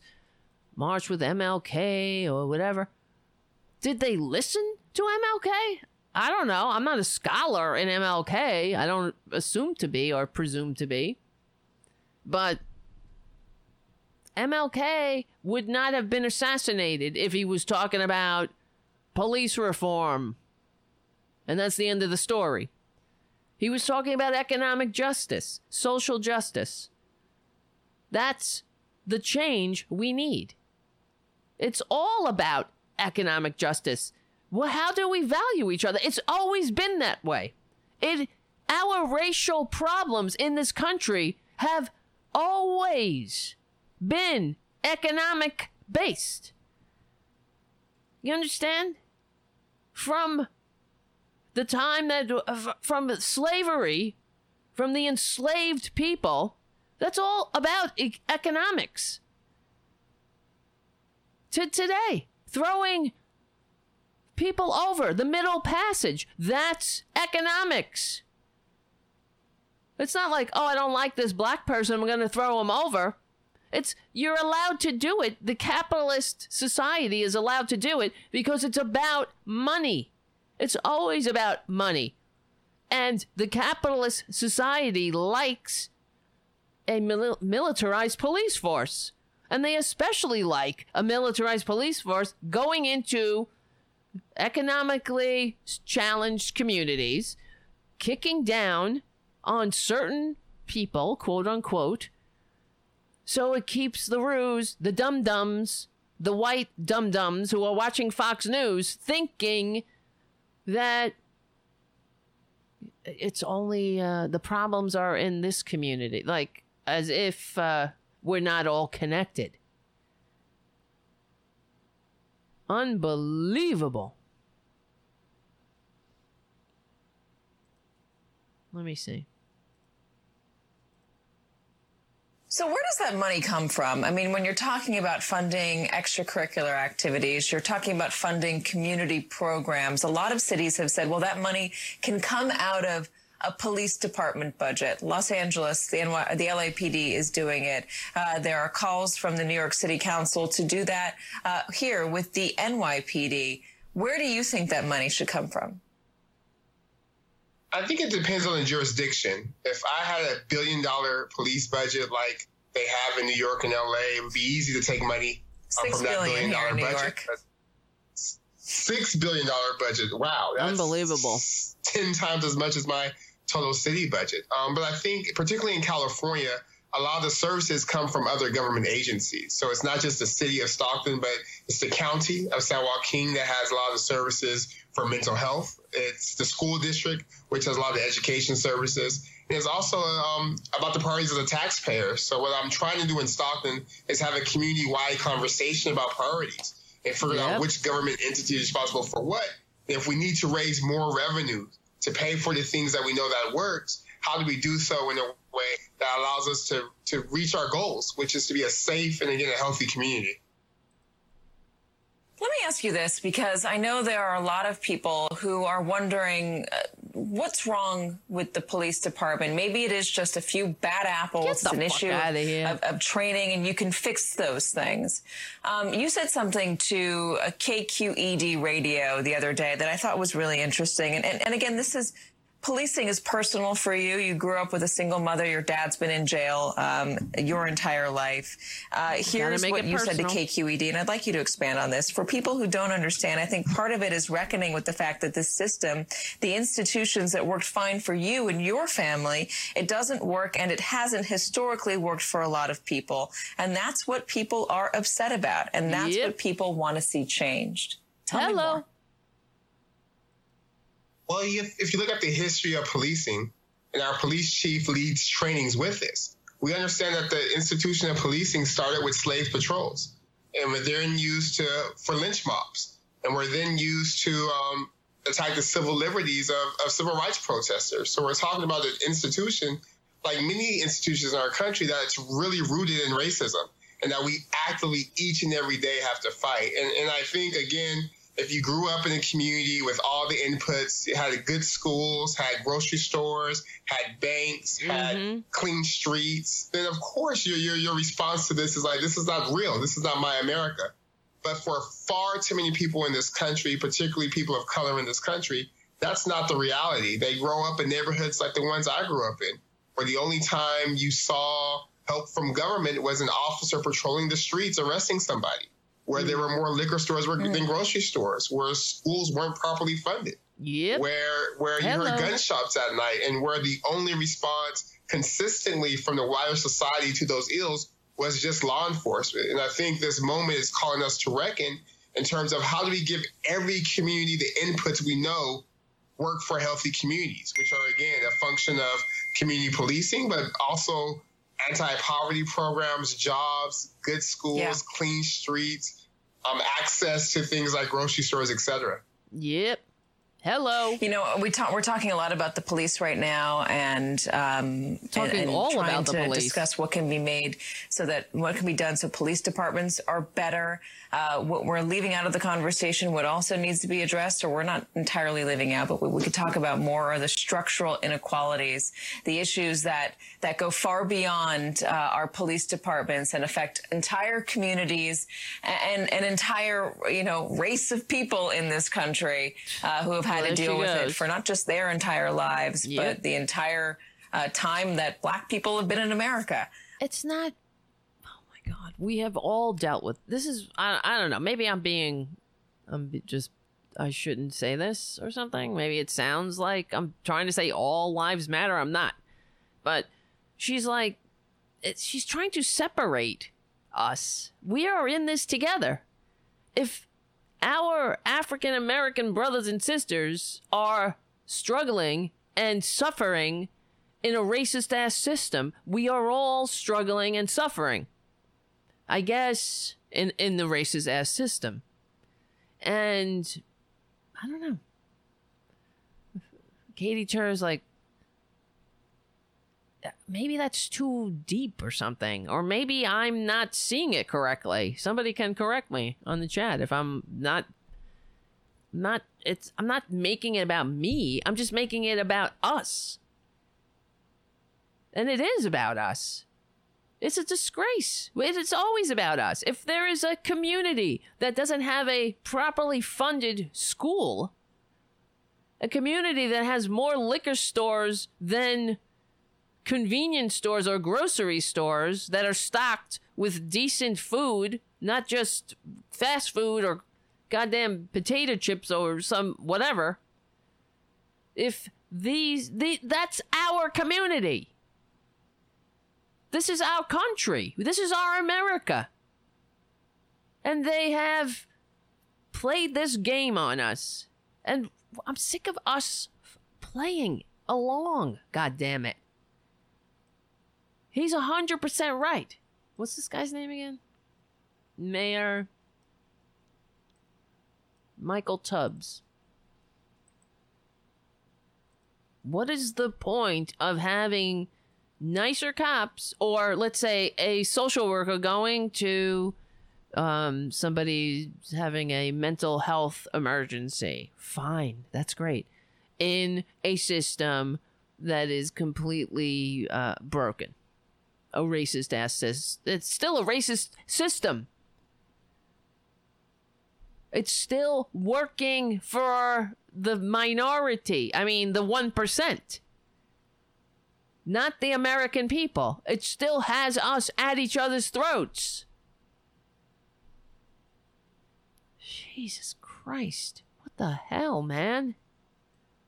I feel like this is so. It's so simple. Yet that's why they're working overtime on uh, every corporate media outlet to ensure that we don't get a clue. Jesus Christ. And this is why. What are you going to do? So, what will happen? Let me ask you guys. We played clips on the last show of Lester Maddox talking about he had the mo- most diverse cabinet in Georgia history. How'd that go? How'd that work out for us? We we fix it? Did it fix it? How about Reagan? Same thing. He had so many of them.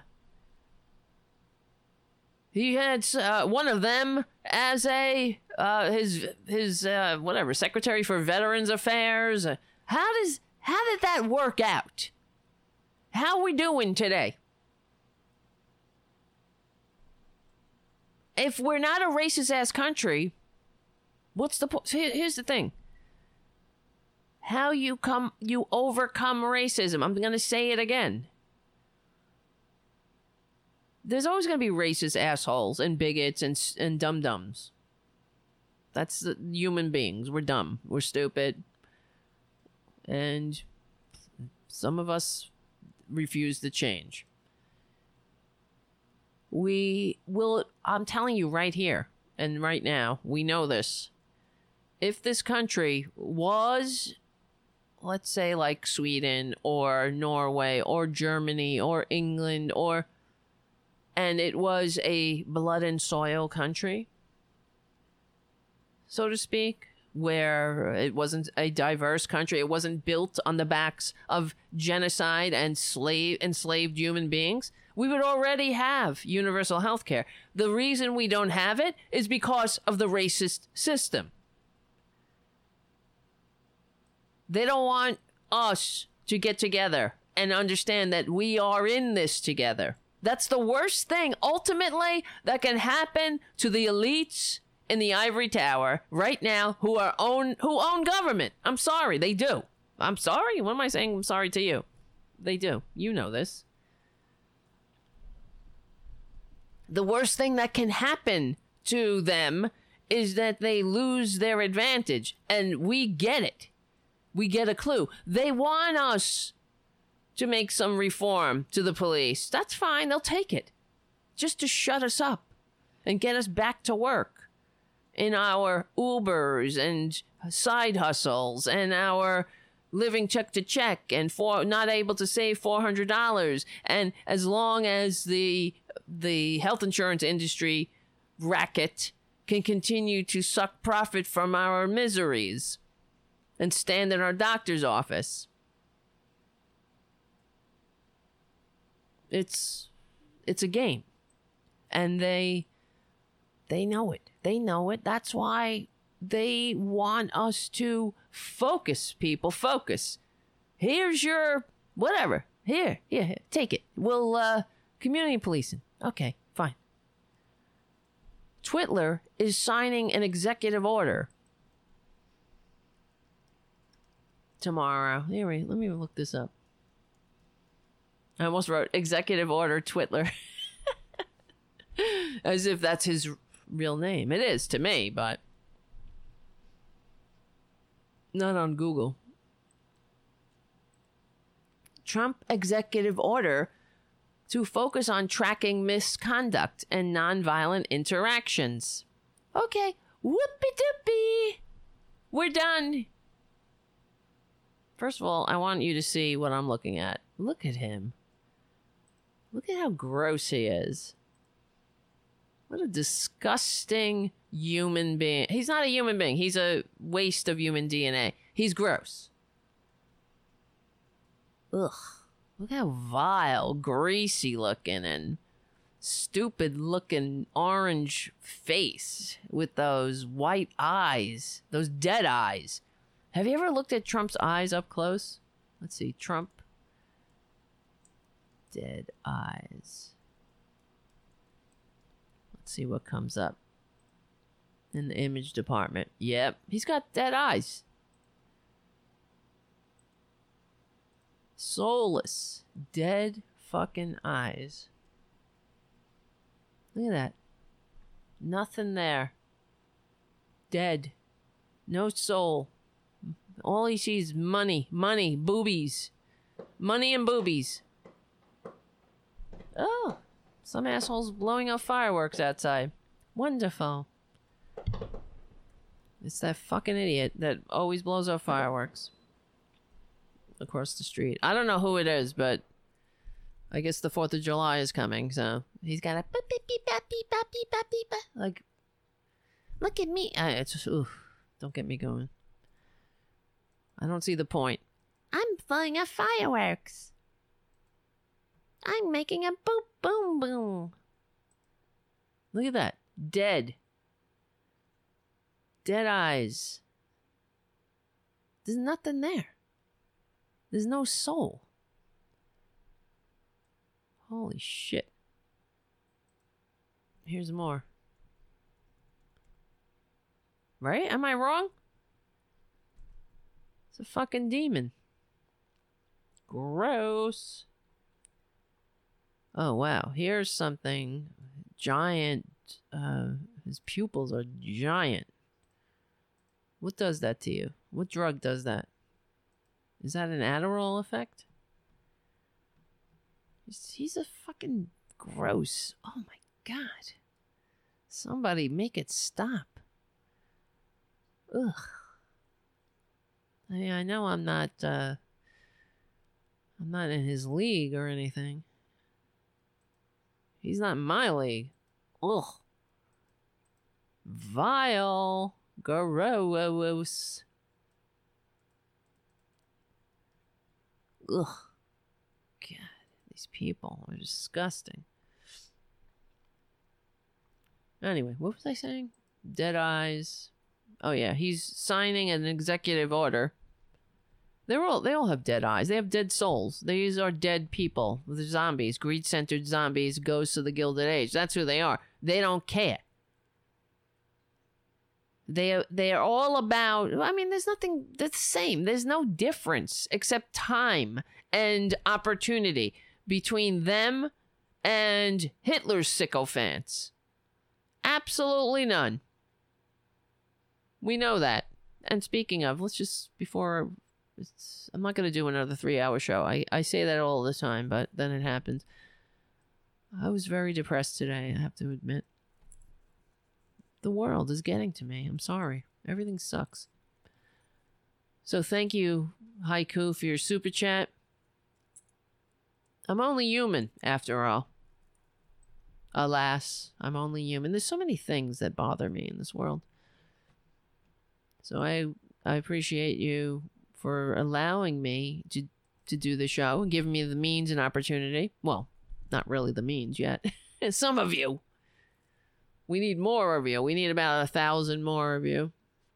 And then we will have a daily show. Of course, the goddamn thing goes off in the background. I don't know why. Just started doing that.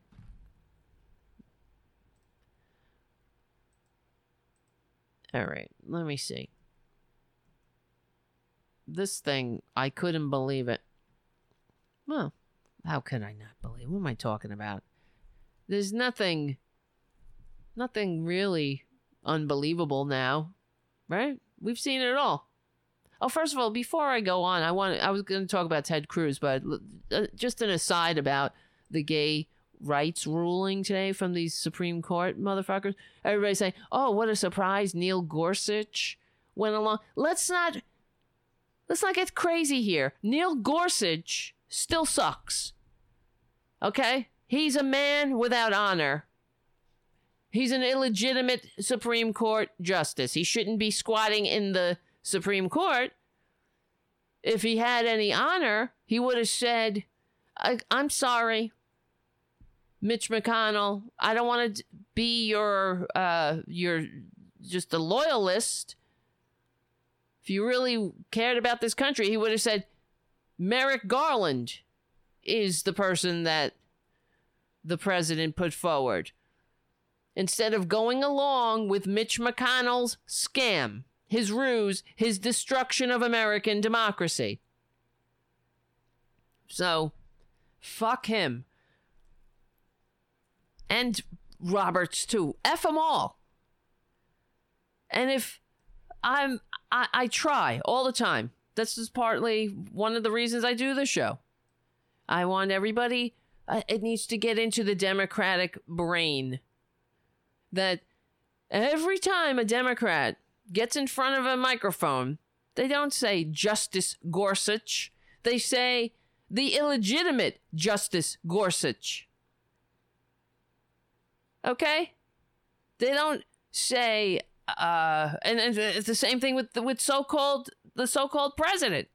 They say the president who received fewer votes thanks to an electoral college that was created as a stopgap for slave owning states. It's an archaic throwback to times that we better leave in the dung heap of history. Every time they get in front of a goddamn camera. Now, you want to ask me, come on, let's get real here.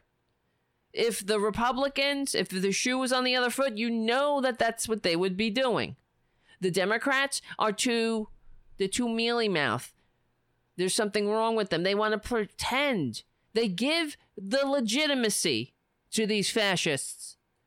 The, and then this is a legitimacy they do not deserve. So, hello, become a patron at patreon.com slash Tara Devlin so we can continue to grow this community, to get our voices out there, so we can fix this country for God's sakes. Really. That's what's going to take. It is illegitimate. What are they afraid of? What are the Democrats afraid of? They might win? They might actually have to be a representative of the people instead of the corporations that brought them to the dance? I don't know. They might think that the people might think there's something going on, there's something corrupt happening. It's sickening. I, I'm. This is why, honestly. I don't know why. I'm. I'm. Uh. I question why I'm so down half the time. Look at my life. Look at where I live. It's like being awake uh, amongst a, a bunch of zombies. Not you. Thank God for you. I'm not kidding. I'm talking about them. Republicans, DLC Democrats, the ones who want to get back to brunch. Give me a break. And we're also here to let them know um, what is the purpose of life? What's the meaning of an economy? For Christ's sakes. Is it to make the rich richer? Or is it so we can all share this goddamn blip of time together as humanely, as satisfactory as possible. That's why it's not nice. It's not okay to treat some people like disposable pawns while others are the goddamn parasites sucking on every every goddamn inch of our body and our body politic. While they peddle us uh, this fantasy about it's going to be amazing when we're dead, after we're dead. You got to be kidding me. Let's get over this goddamn scam quick enough. And so come on, Democrats, get with a get with it. Get get a clue. Neil Gorsuch is illegitimate. Okay? So is all I mean, honestly, if you really want to get technical, so is Alito. So is Roberts. George Bush did not receive the most votes. So what the hell? How much longer are we going to take it? It's it's up to us. Are we going to be like, "Okay, great. We got some police reform. Good good work, everyone. See you at brunch." Or are we going to push and fight like our lives depend upon it because it does? And why am I talking like this now? Now I'm talking like I'm uh, Joe Pesci or something. That's how I talk. I get very New York.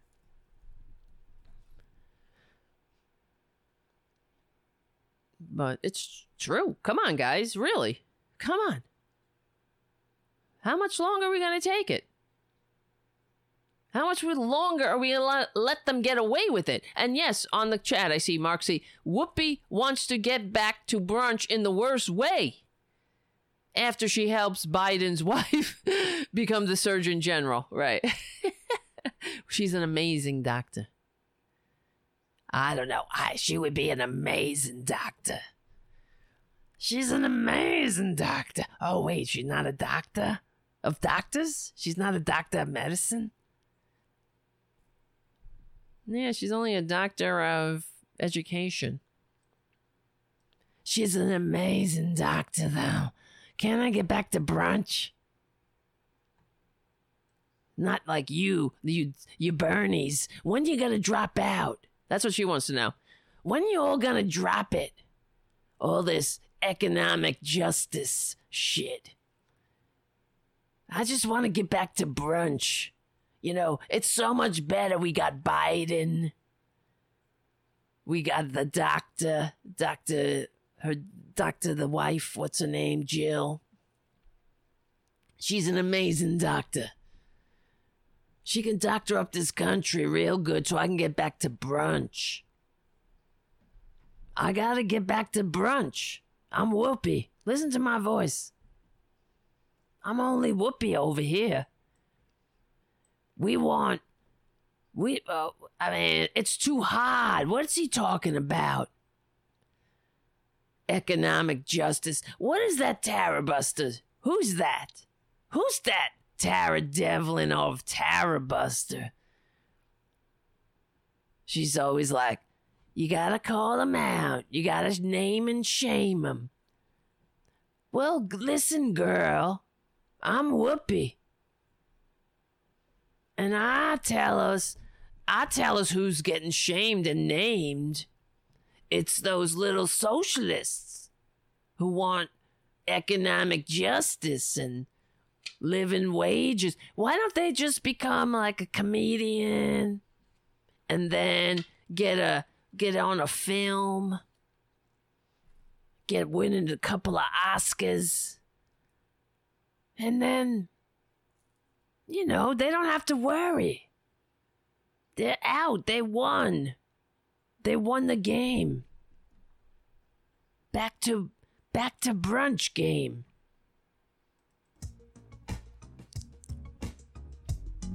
That's right. I'm.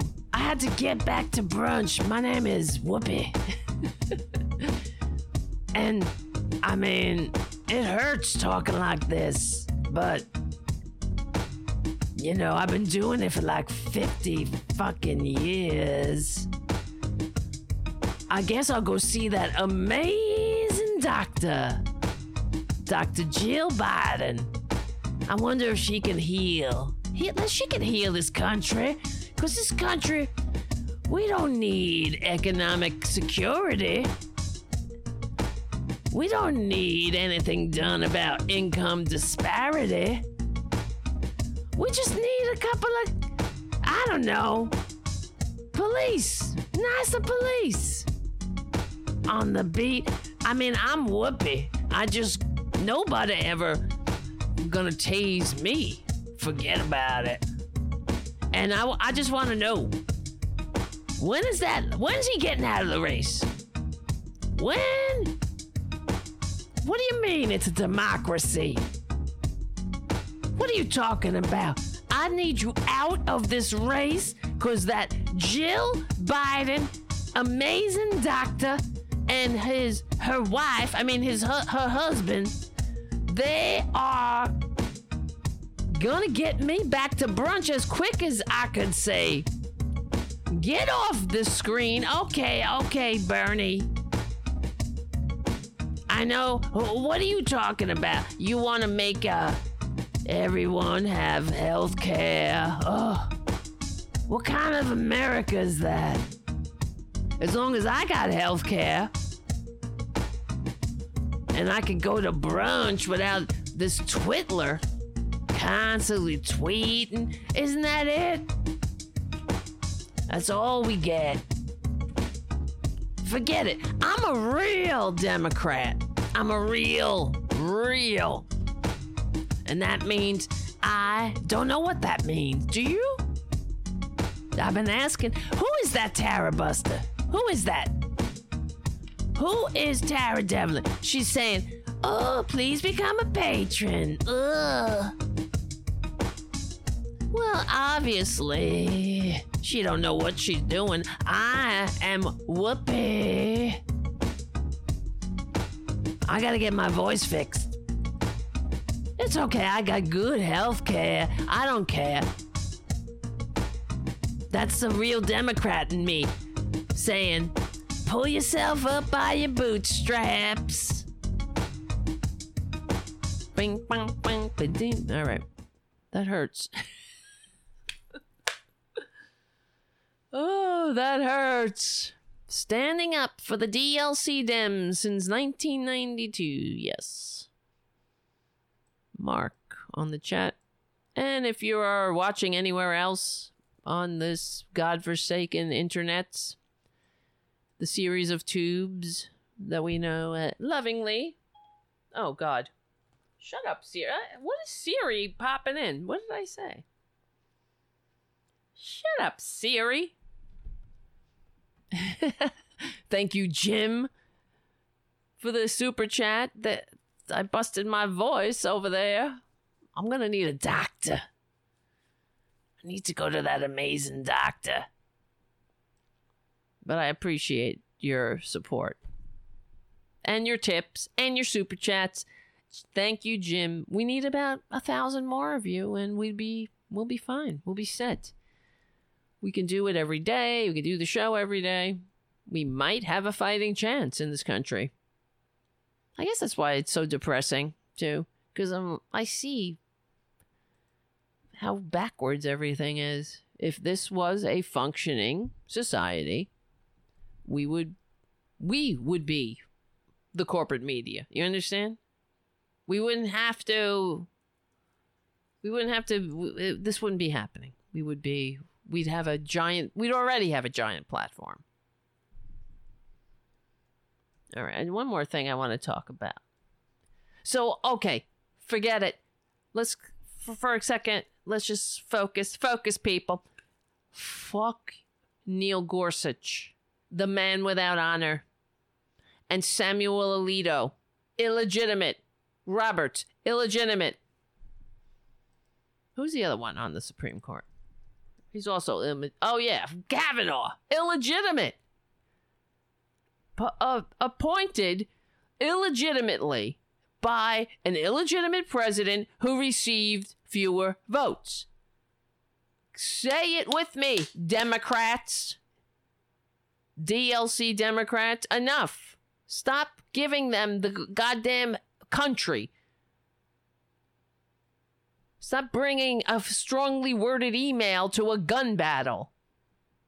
This is the, the battle of our lives, of the country. We're trying to have a functioning society that works for all.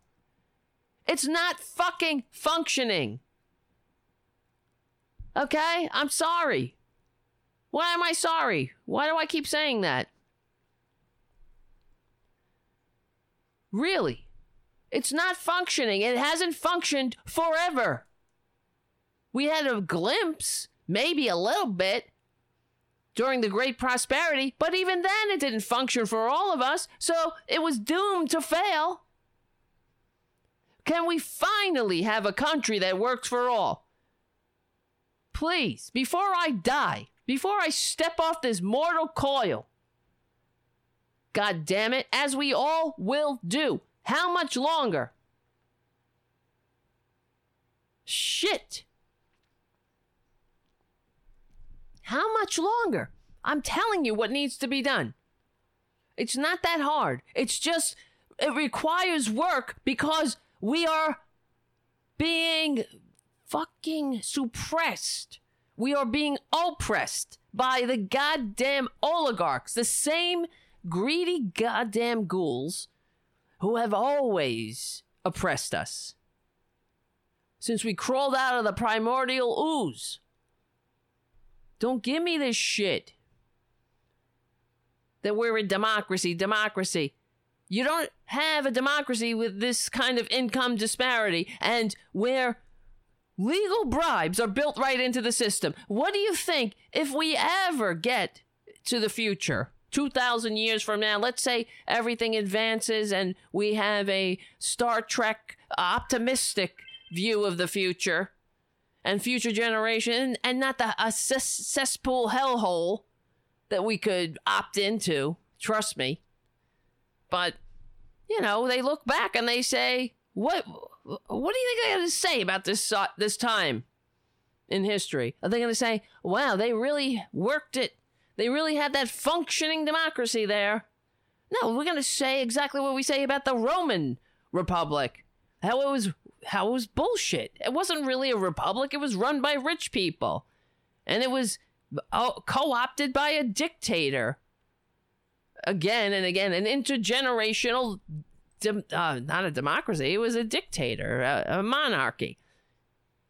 What what are they going to say about now? I mean, you know what's interesting? Speaking of of uh, Roman Republic,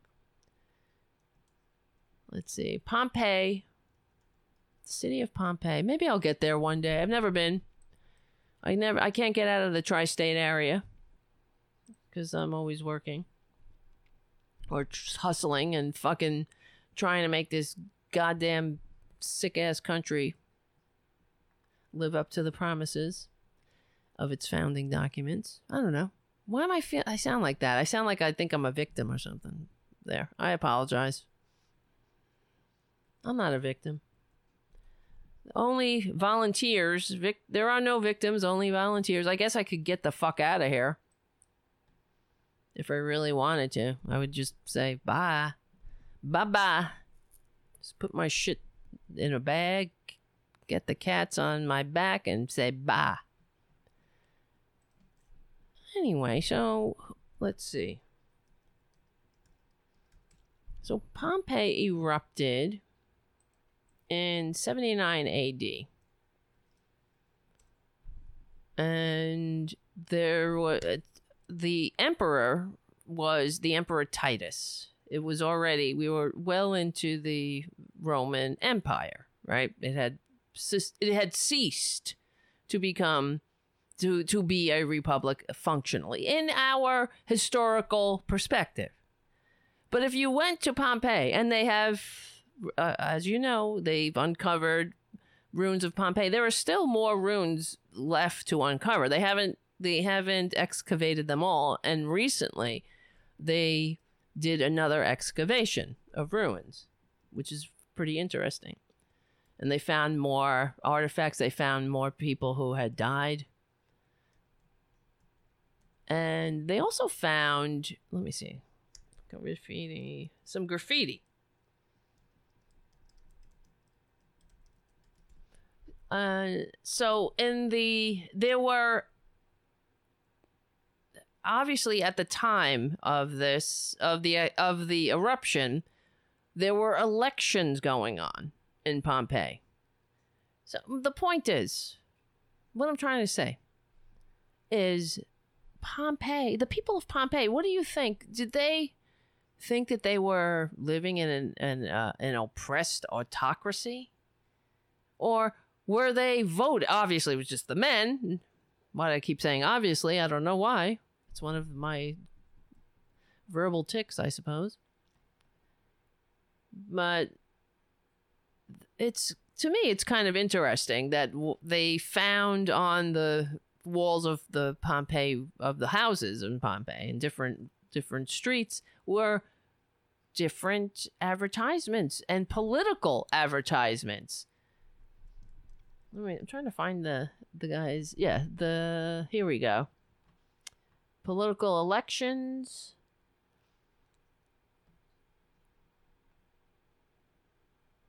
Hmm. I can't find the guy's name. Elect Lucius Pompeius Ampel- Ampelius and Lucius Vidius Numanius Aedalus. I beg you to elect Marcus Epidus Sabinus, Sabinus, senior magistrate with judicial power, a most worthy young man. The venerable council is electing him. Good fortune to Clemens, the venerable judge. These are the advertisements for different political candidates that were found on the walls of Pompeii. So, my point is that what do you think future generations will find on our walls? Advertisement. We're having local elections. We have elections. Let's uh, are we are we free? Are we uh, effectively a democracy? Are we effectively a republic? No, they had elections in the Roman in the Roman Empire. The people of the Roman Empire would not think that they were living in the kind of system that we know that they were living in in retrospect. Like the Germans of Germany and Nazi Germany, they thought they were free. Not all of them, of course. It was a slave society. Oh, God, this world is so fucked up. It's always been a fucked up world. That's very depressing. Anyway, before speaking of depressing, holy shit. Ted Cruz. I hate him. I do hate him. Imagine being Ted Cruz. Oh my God. Imagine looking in the mirror every day and Ted Cruz is staring back at you. And you think you're, who do you think you are? You think you're a good person? I wonder, does he ever really take stock in himself? He's disgusting. Let's see.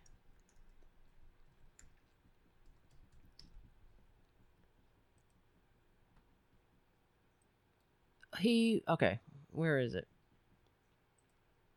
Here's how gross he is. He's gross. He's just uh, and this is why I called the the show that I I, I often say I, I say this a lot. I hope it gets into all of our consciousness that Republicans, well, conservatives, let me keep it to conservatives. Conservatives are unfit to hold leadership positions in a modern nation. Okay, they are. For example, Ted Cruz. He he I don't know, he embarrassed himself. But he doesn't think think that obviously. Well, there I there I go again saying obviously. I'm sorry. He was on Twitter coming to the All right, let me just read. This is what they how they broke it down in the Hill. This is from Joe Concha. Senator Ted Cruz, Republican of Texas, challenged actor Ron Perlman to a wrestling match against Representative Jim Jordan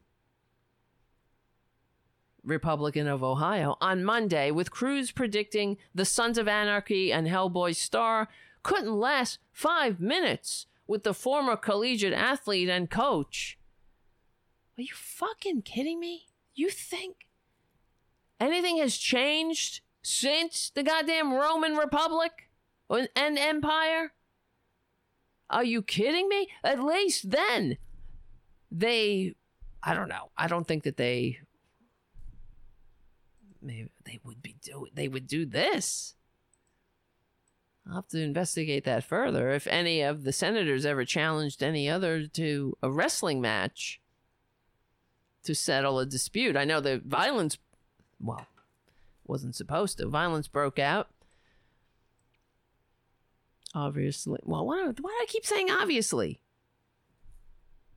I need another word. So the challenge came after Perlman and Representative Matt Gaetz, another disgusting waste of human DNA sycophant of a goddamn con man who received fewer votes, Republican of Florida, got into a Twitter spat over U.S. soccer removing a requirement to stand during the national anthem before matches. Well, there they go again. All of the outward displays of patriotism, but none of the understanding of what it actually means. Because they hate America. They're they're immature. They're unfit. Like children, they have a children they have a childlike understanding of what it means to be a patriot. They don't even I mean, what am I saying? They they have a childlike understanding of America. It's not, that's why they need a daddy. Daddy, save us from America.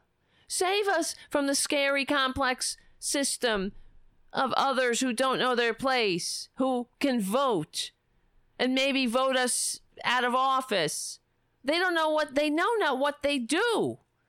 Like William F. Buckley said, they're like animals. Animals don't vote, though. And they're going to vote us uh, to a point where we, the rich, who we who we love hanging out with at the in a wine cave, and we love uh, the way that they they give us those fancy cigars and they take us on fancy golfing trips. You know, they the rich they'll stop producing if we don't put these people in their place. Those animals who are demanding that they the rich pay some fucking taxes. How about some taxes? They don't pay any. But that's because they will trickle it on us.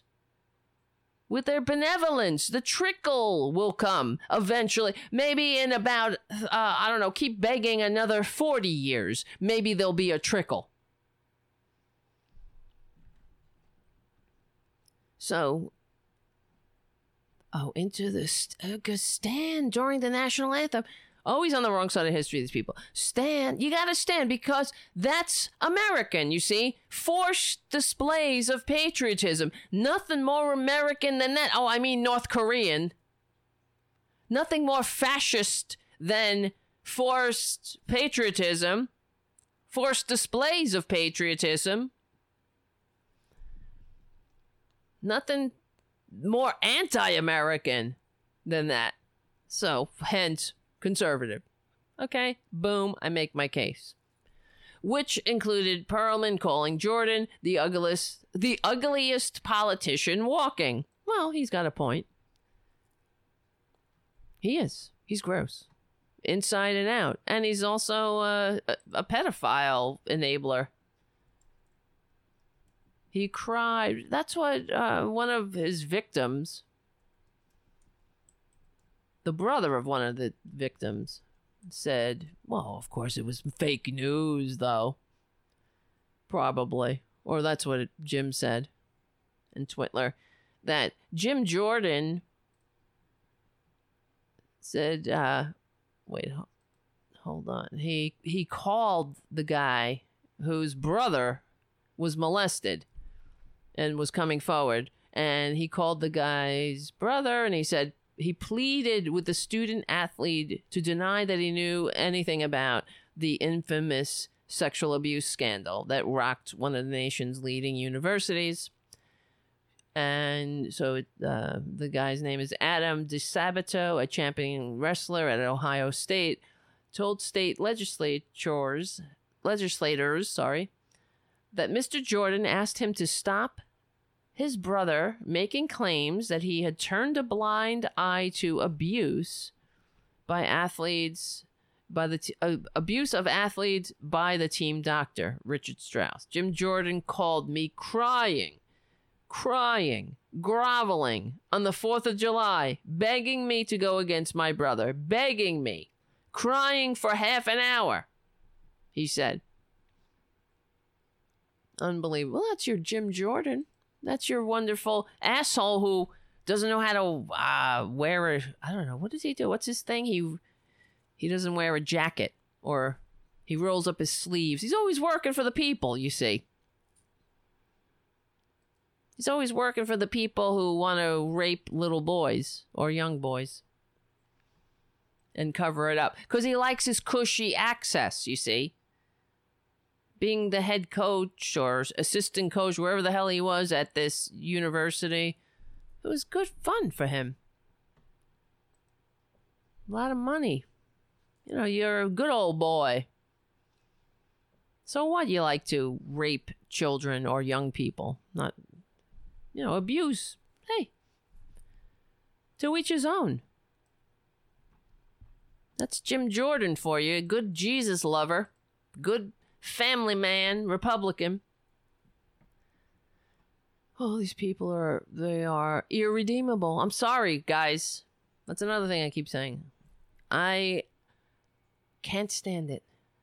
I can't stand the DLC Democrats giving this party any legitimacy. They they, had, they haven't earned this legitimacy. They are illegitimate. The Democrats do them a favor. They give them legitimacy by pretending they have legitimacy. Are you kidding me? They're an illegitimate party. They should be they should be going the way of the Whigs. They couldn't go there fast enough. They are the enemies of this country. They are the grave diggers of American democracy. They are immature, unfit, emotionally unfit, unstable, greed centered ghouls who made a goddamn con man their standard bearer. And we're talking about bipartisanship? You got to work across the aisle? No, honey, you don't work across the aisle with a bunch of ghouls. You fight ghouls within every with every ounce of life in you. Cuz you're fighting for the light. You're fighting for goodness against the ghouls. But not Democrats, not DLC Democrats. Let's pretend. Oh, you know why? Because they got some ghouls there too. There's some ghouls in the DLC Democratic Party. They're not as ghoulish. They may not be as ghoulish, but there, there is that's debatable too. Because what's worse, you know, the ghoul that's outright going, "Here I am to slit your throat," or the ghoul that pretends to be your friend and then slits your throat anyway. Maybe they slit, they slit, they they bleed you out slowly. but you're still dead. So Ron Perlman writes, I tell you what, Teddy boy, since mentioning Jim Jordan and wrestling is problematic, why don't we say fuck him and just make it me and you? I'll give $50,000 to Black Lives Matter and you can keep all the taxpayer money you were thinking of spending because well ted this was in response to ted cruz's tweet listen hellboy you talk a good game but when you got hollywood makeup and a stunt man but i bet $10000 to the non-political charity of your choice that you couldn't last five minutes in the wrestling ring with jim jordan without getting pinned Oh boy, I'd love to see that.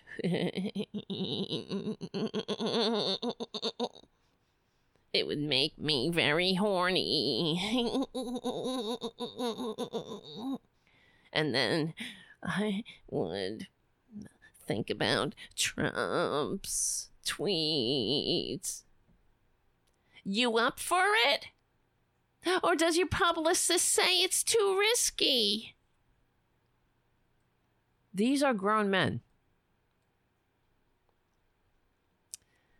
And Ron Perlman says, "Oh wait." Then he, then Ted Cruz goes, "I don't know how this goes back and forth, frankly. I get it. You're rich." Ted Cruz isn't, isn't rich, though, right? Nah. He's in it for to help us. He wants to help us not have health care. Or dignity. Or democracy. Ted Cruz isn't rich though. Let's see. His uh his estimated net worth is only three million dollars. Well, $3,198,000.68 uh, cents. He's not rich, though. I guess rich is relative. Let's see how much Jim Jordan is worth. This is all in open secrets. Jim Jordan, oh, well, this is in 2014. I don't know. I do not know why.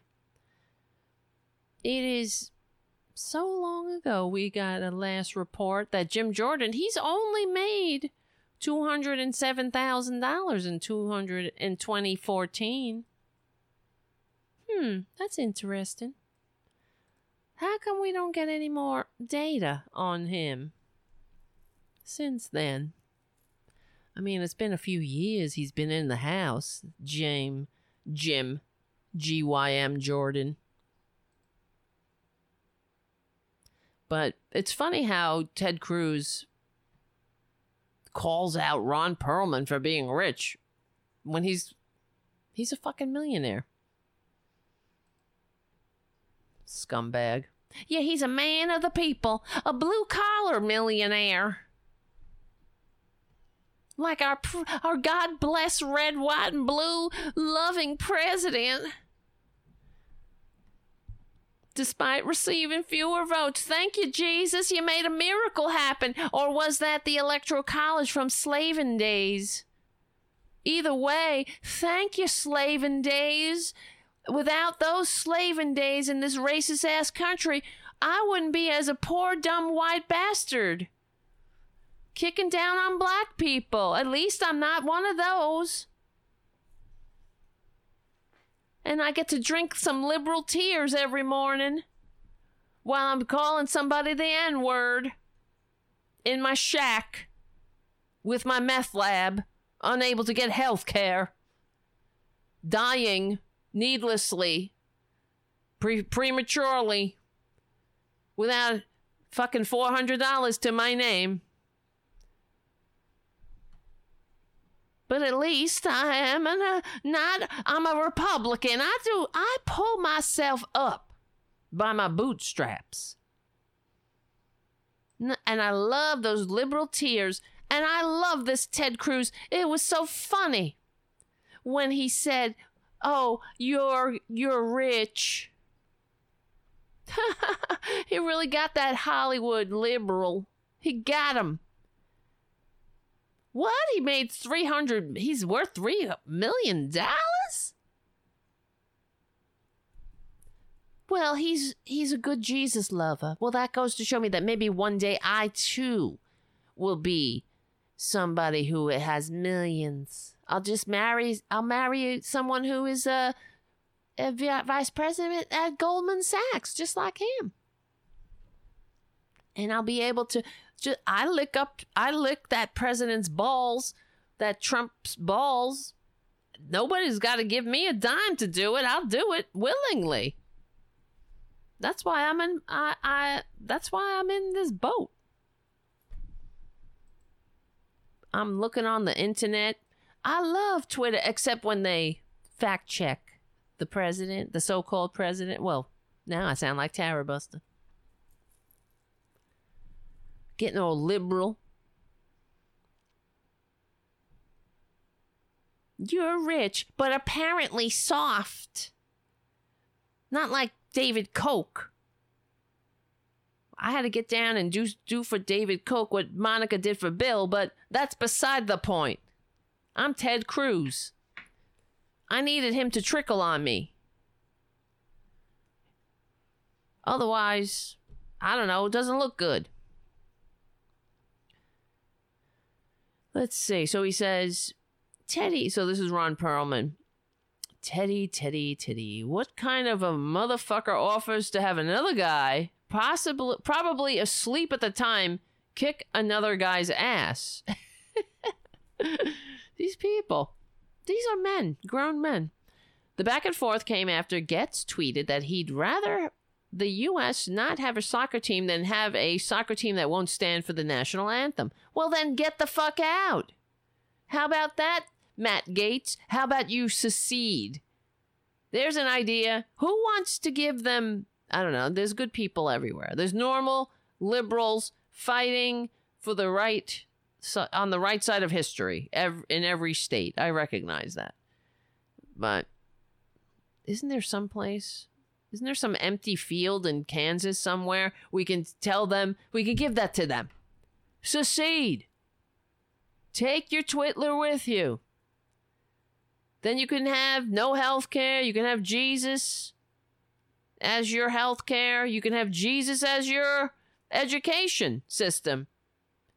Stay there. We will put up a wall around you. Trust us. We don't want you we don't want you coming in. We don't know illegal immigration from that Republican hellhole, whatever you're gonna call it, Twitlerville. It'll probably be called Trump Trump Land or something, something stupid. Well, something typical. You just call it Trump, like everything else that fails.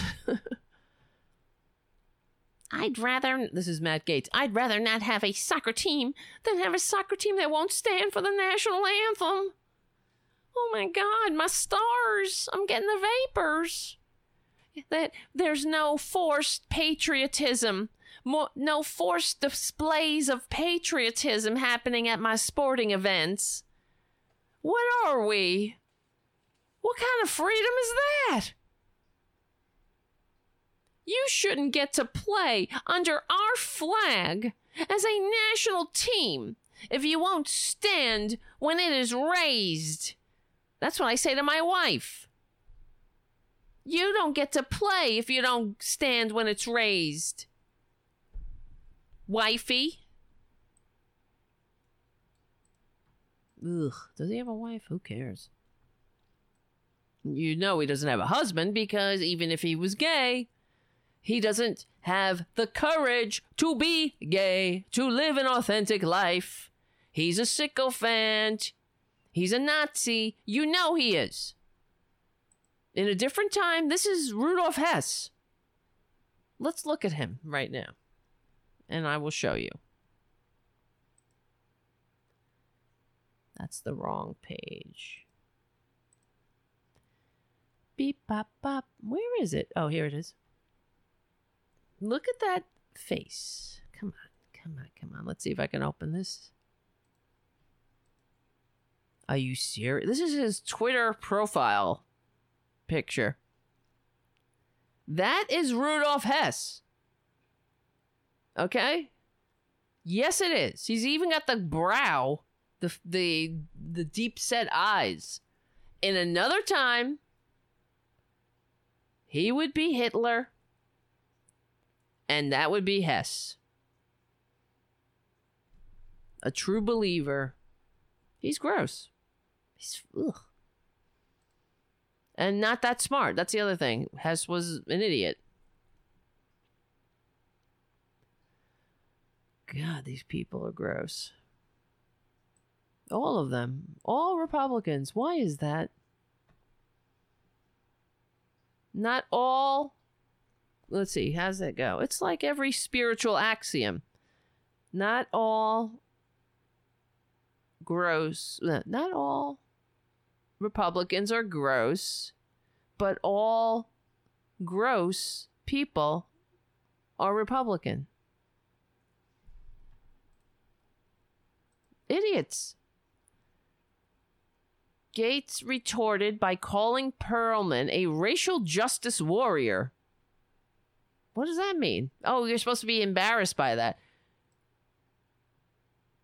Uh, it's so bizarre. I let's see, hold on. Uh, U.S. soccer team called, and you guessed it. They said they couldn't give any less of a fuck about what you two dipshits think. Yes, it's true. Gaetz retorted by calling Perlman a racial justice warrior. oh my god! The pain! Wow, zinger! While also criticizing him for playing a fictional white supremacist on the FX series Sons of Anarchy series Sons of Anarchy. Yeah, it's stories. Human beings are storytellers. It's kind of how the the one of the ways we make di- dipshits out of Republicans and conservatives. That's why they think they're always being picked on. When you tell the truth about them, you shine a light on them and you show them how stupid and ugly they are to the world. So kids are like, gee, I don't want to be that. oh, I know. You don't want to be him either, Junior. Let's look at Tara Jr. Jr. now. He is the Antifa cat. I have named him. This is our Antifa cat. We have Francis Jr. Jr. and we have Tara Jr. Jr., the Antifa cat. right? I should show you Tara Jr. Jr. a video of him asleep having a dream. It was very cute. But that's not the topic of the show. Wait, should I show you that video? Where is it? Everybody's tuning out. In the meantime, become a patron at patreon.com slash Tara Devlin. If you want the show to continue, maybe you don't. Maybe you want you hate the show. Maybe you hate me. That's okay. To each his own. It's all relative. And maybe you don't like democracy. You don't like to have a free democratic society that works for all. That could be. That could be. Oh my god. I should I show you this video? Who wants to see the video of Tara Jr. Jr. sleeping? On the chat. Is if anybody wants to see it, tell me. Yes. of course everybody's voting yes. Yes, yes, yes. All right. You forced me into it, internet. You're going to love it. Uh, I can't play the whole thing, but it's pretty amazing. He's it's kind of weird too because his eye one of his eyes are open a little bit and he's in a deep deep sleep and he's dreaming and growling and being very funny. All right. Let me just forward it to when I get to a good part.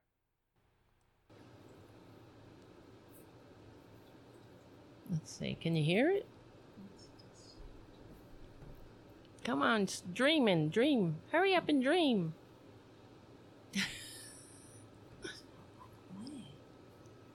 Wait, hold on. Look, here he goes.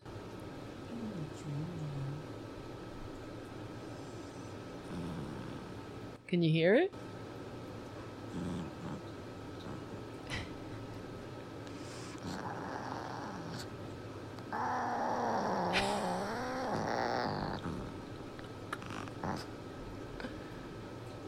Let's see.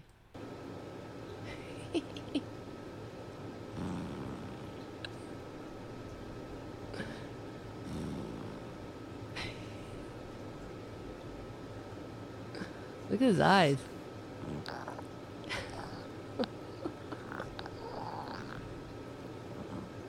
this is noise he's making.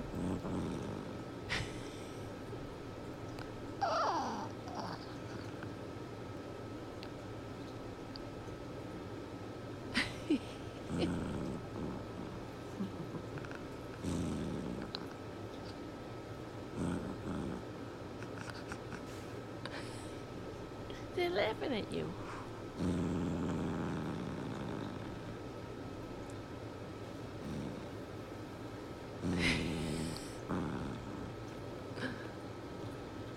Isn't Wake that up. funny?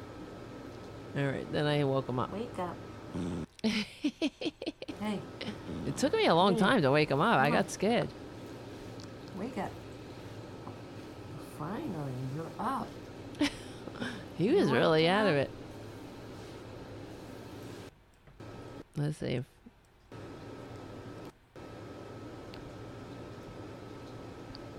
this is the best show ever.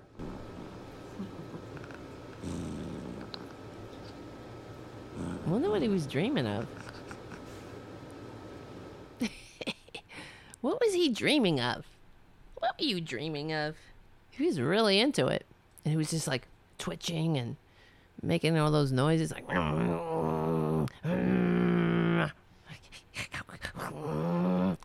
that was you. That was you. Anyway, guys, I guess that's a good way to end the show for now because it is late. And I said I wouldn't do a three hour show, so it's only two and a half hours at this point.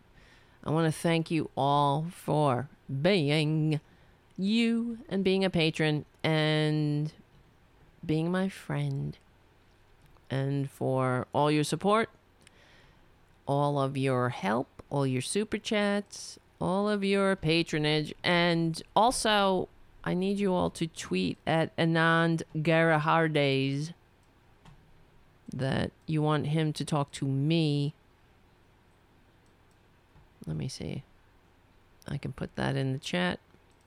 The tweet. Well, uh, where is it? On Discord. If you're on Discord, hopefully you're on Discord. Anybody can be on Discord, by the way. It doesn't have to be a patron or you don't have to be a member in any way. But Anand Giridharadas had a thing on his Twitter account saying, Who should I? I'm experimenting with different models of online communications that can be streamed and seen by all. Thanks to many of you for the advice. Question Whom would you like to see me have a super long, meandering conversation with of the kind impossible on TV? And I asked people to send him this. Send him me. Anyway, it's I'm dreaming. He won't answer me. He he's ghosted me. Even though he follows me on Twitter. I don't know. I asked him to come on the show. He doesn't want to know about Tara Buster. That's why we have to build the show. Keep on going. I don't know. One day at a time. Thank you all for getting me through another day. It's the truth. Good night, Els. Good night, Terry. Good night, Daniel. Good night, Joe. Good night, Steve. Right? Beyond cute. It's so. F- that's why I have to say I don't eat animals because they all dream like that. Anyway, whatever. I'll leave that for another day. Thinking about poor little Junior running through the fields in his dreams. I, I wondered what he was dreaming. Maybe he was dreaming about me feeding him and Francis. Does he dream about us? He must. All right. Good night, Haiku. Good night, Damask Cats. Good night, Terry and Steve and Darth and Jim, of course. And who else? Mark. Who else is here? Did I miss anybody? Who else is still here? Good night. This is like the Waltons. And Joe. Yes, I got you, Joe. Thank you all. All right. Like I always say, we stick together. We win. It is true. We are on the right side of history. Oh no. Oh, I'm sorry to hear that, covert white rabbit. My baby Pascal died in surgery. I said euthanize him while he dreams of hunting gazelles. Mm. That is sad. You brought tears to my eyes. Now I gotta go. All right. We stick together. we win. My name is Tara Devlin. I'm not sure when the next show will be. Maybe tomorrow, maybe Wednesday. Depends on my mood. And everything else. We are on the right side of history. We are on the right side of democracy. Please become a patron if you can, if you believe in the liberal media. Hopefully, we will. I mean, we will win, hopefully, in our lifetime. My name is Tara Devlin. Thank you so much. I will see you very soon.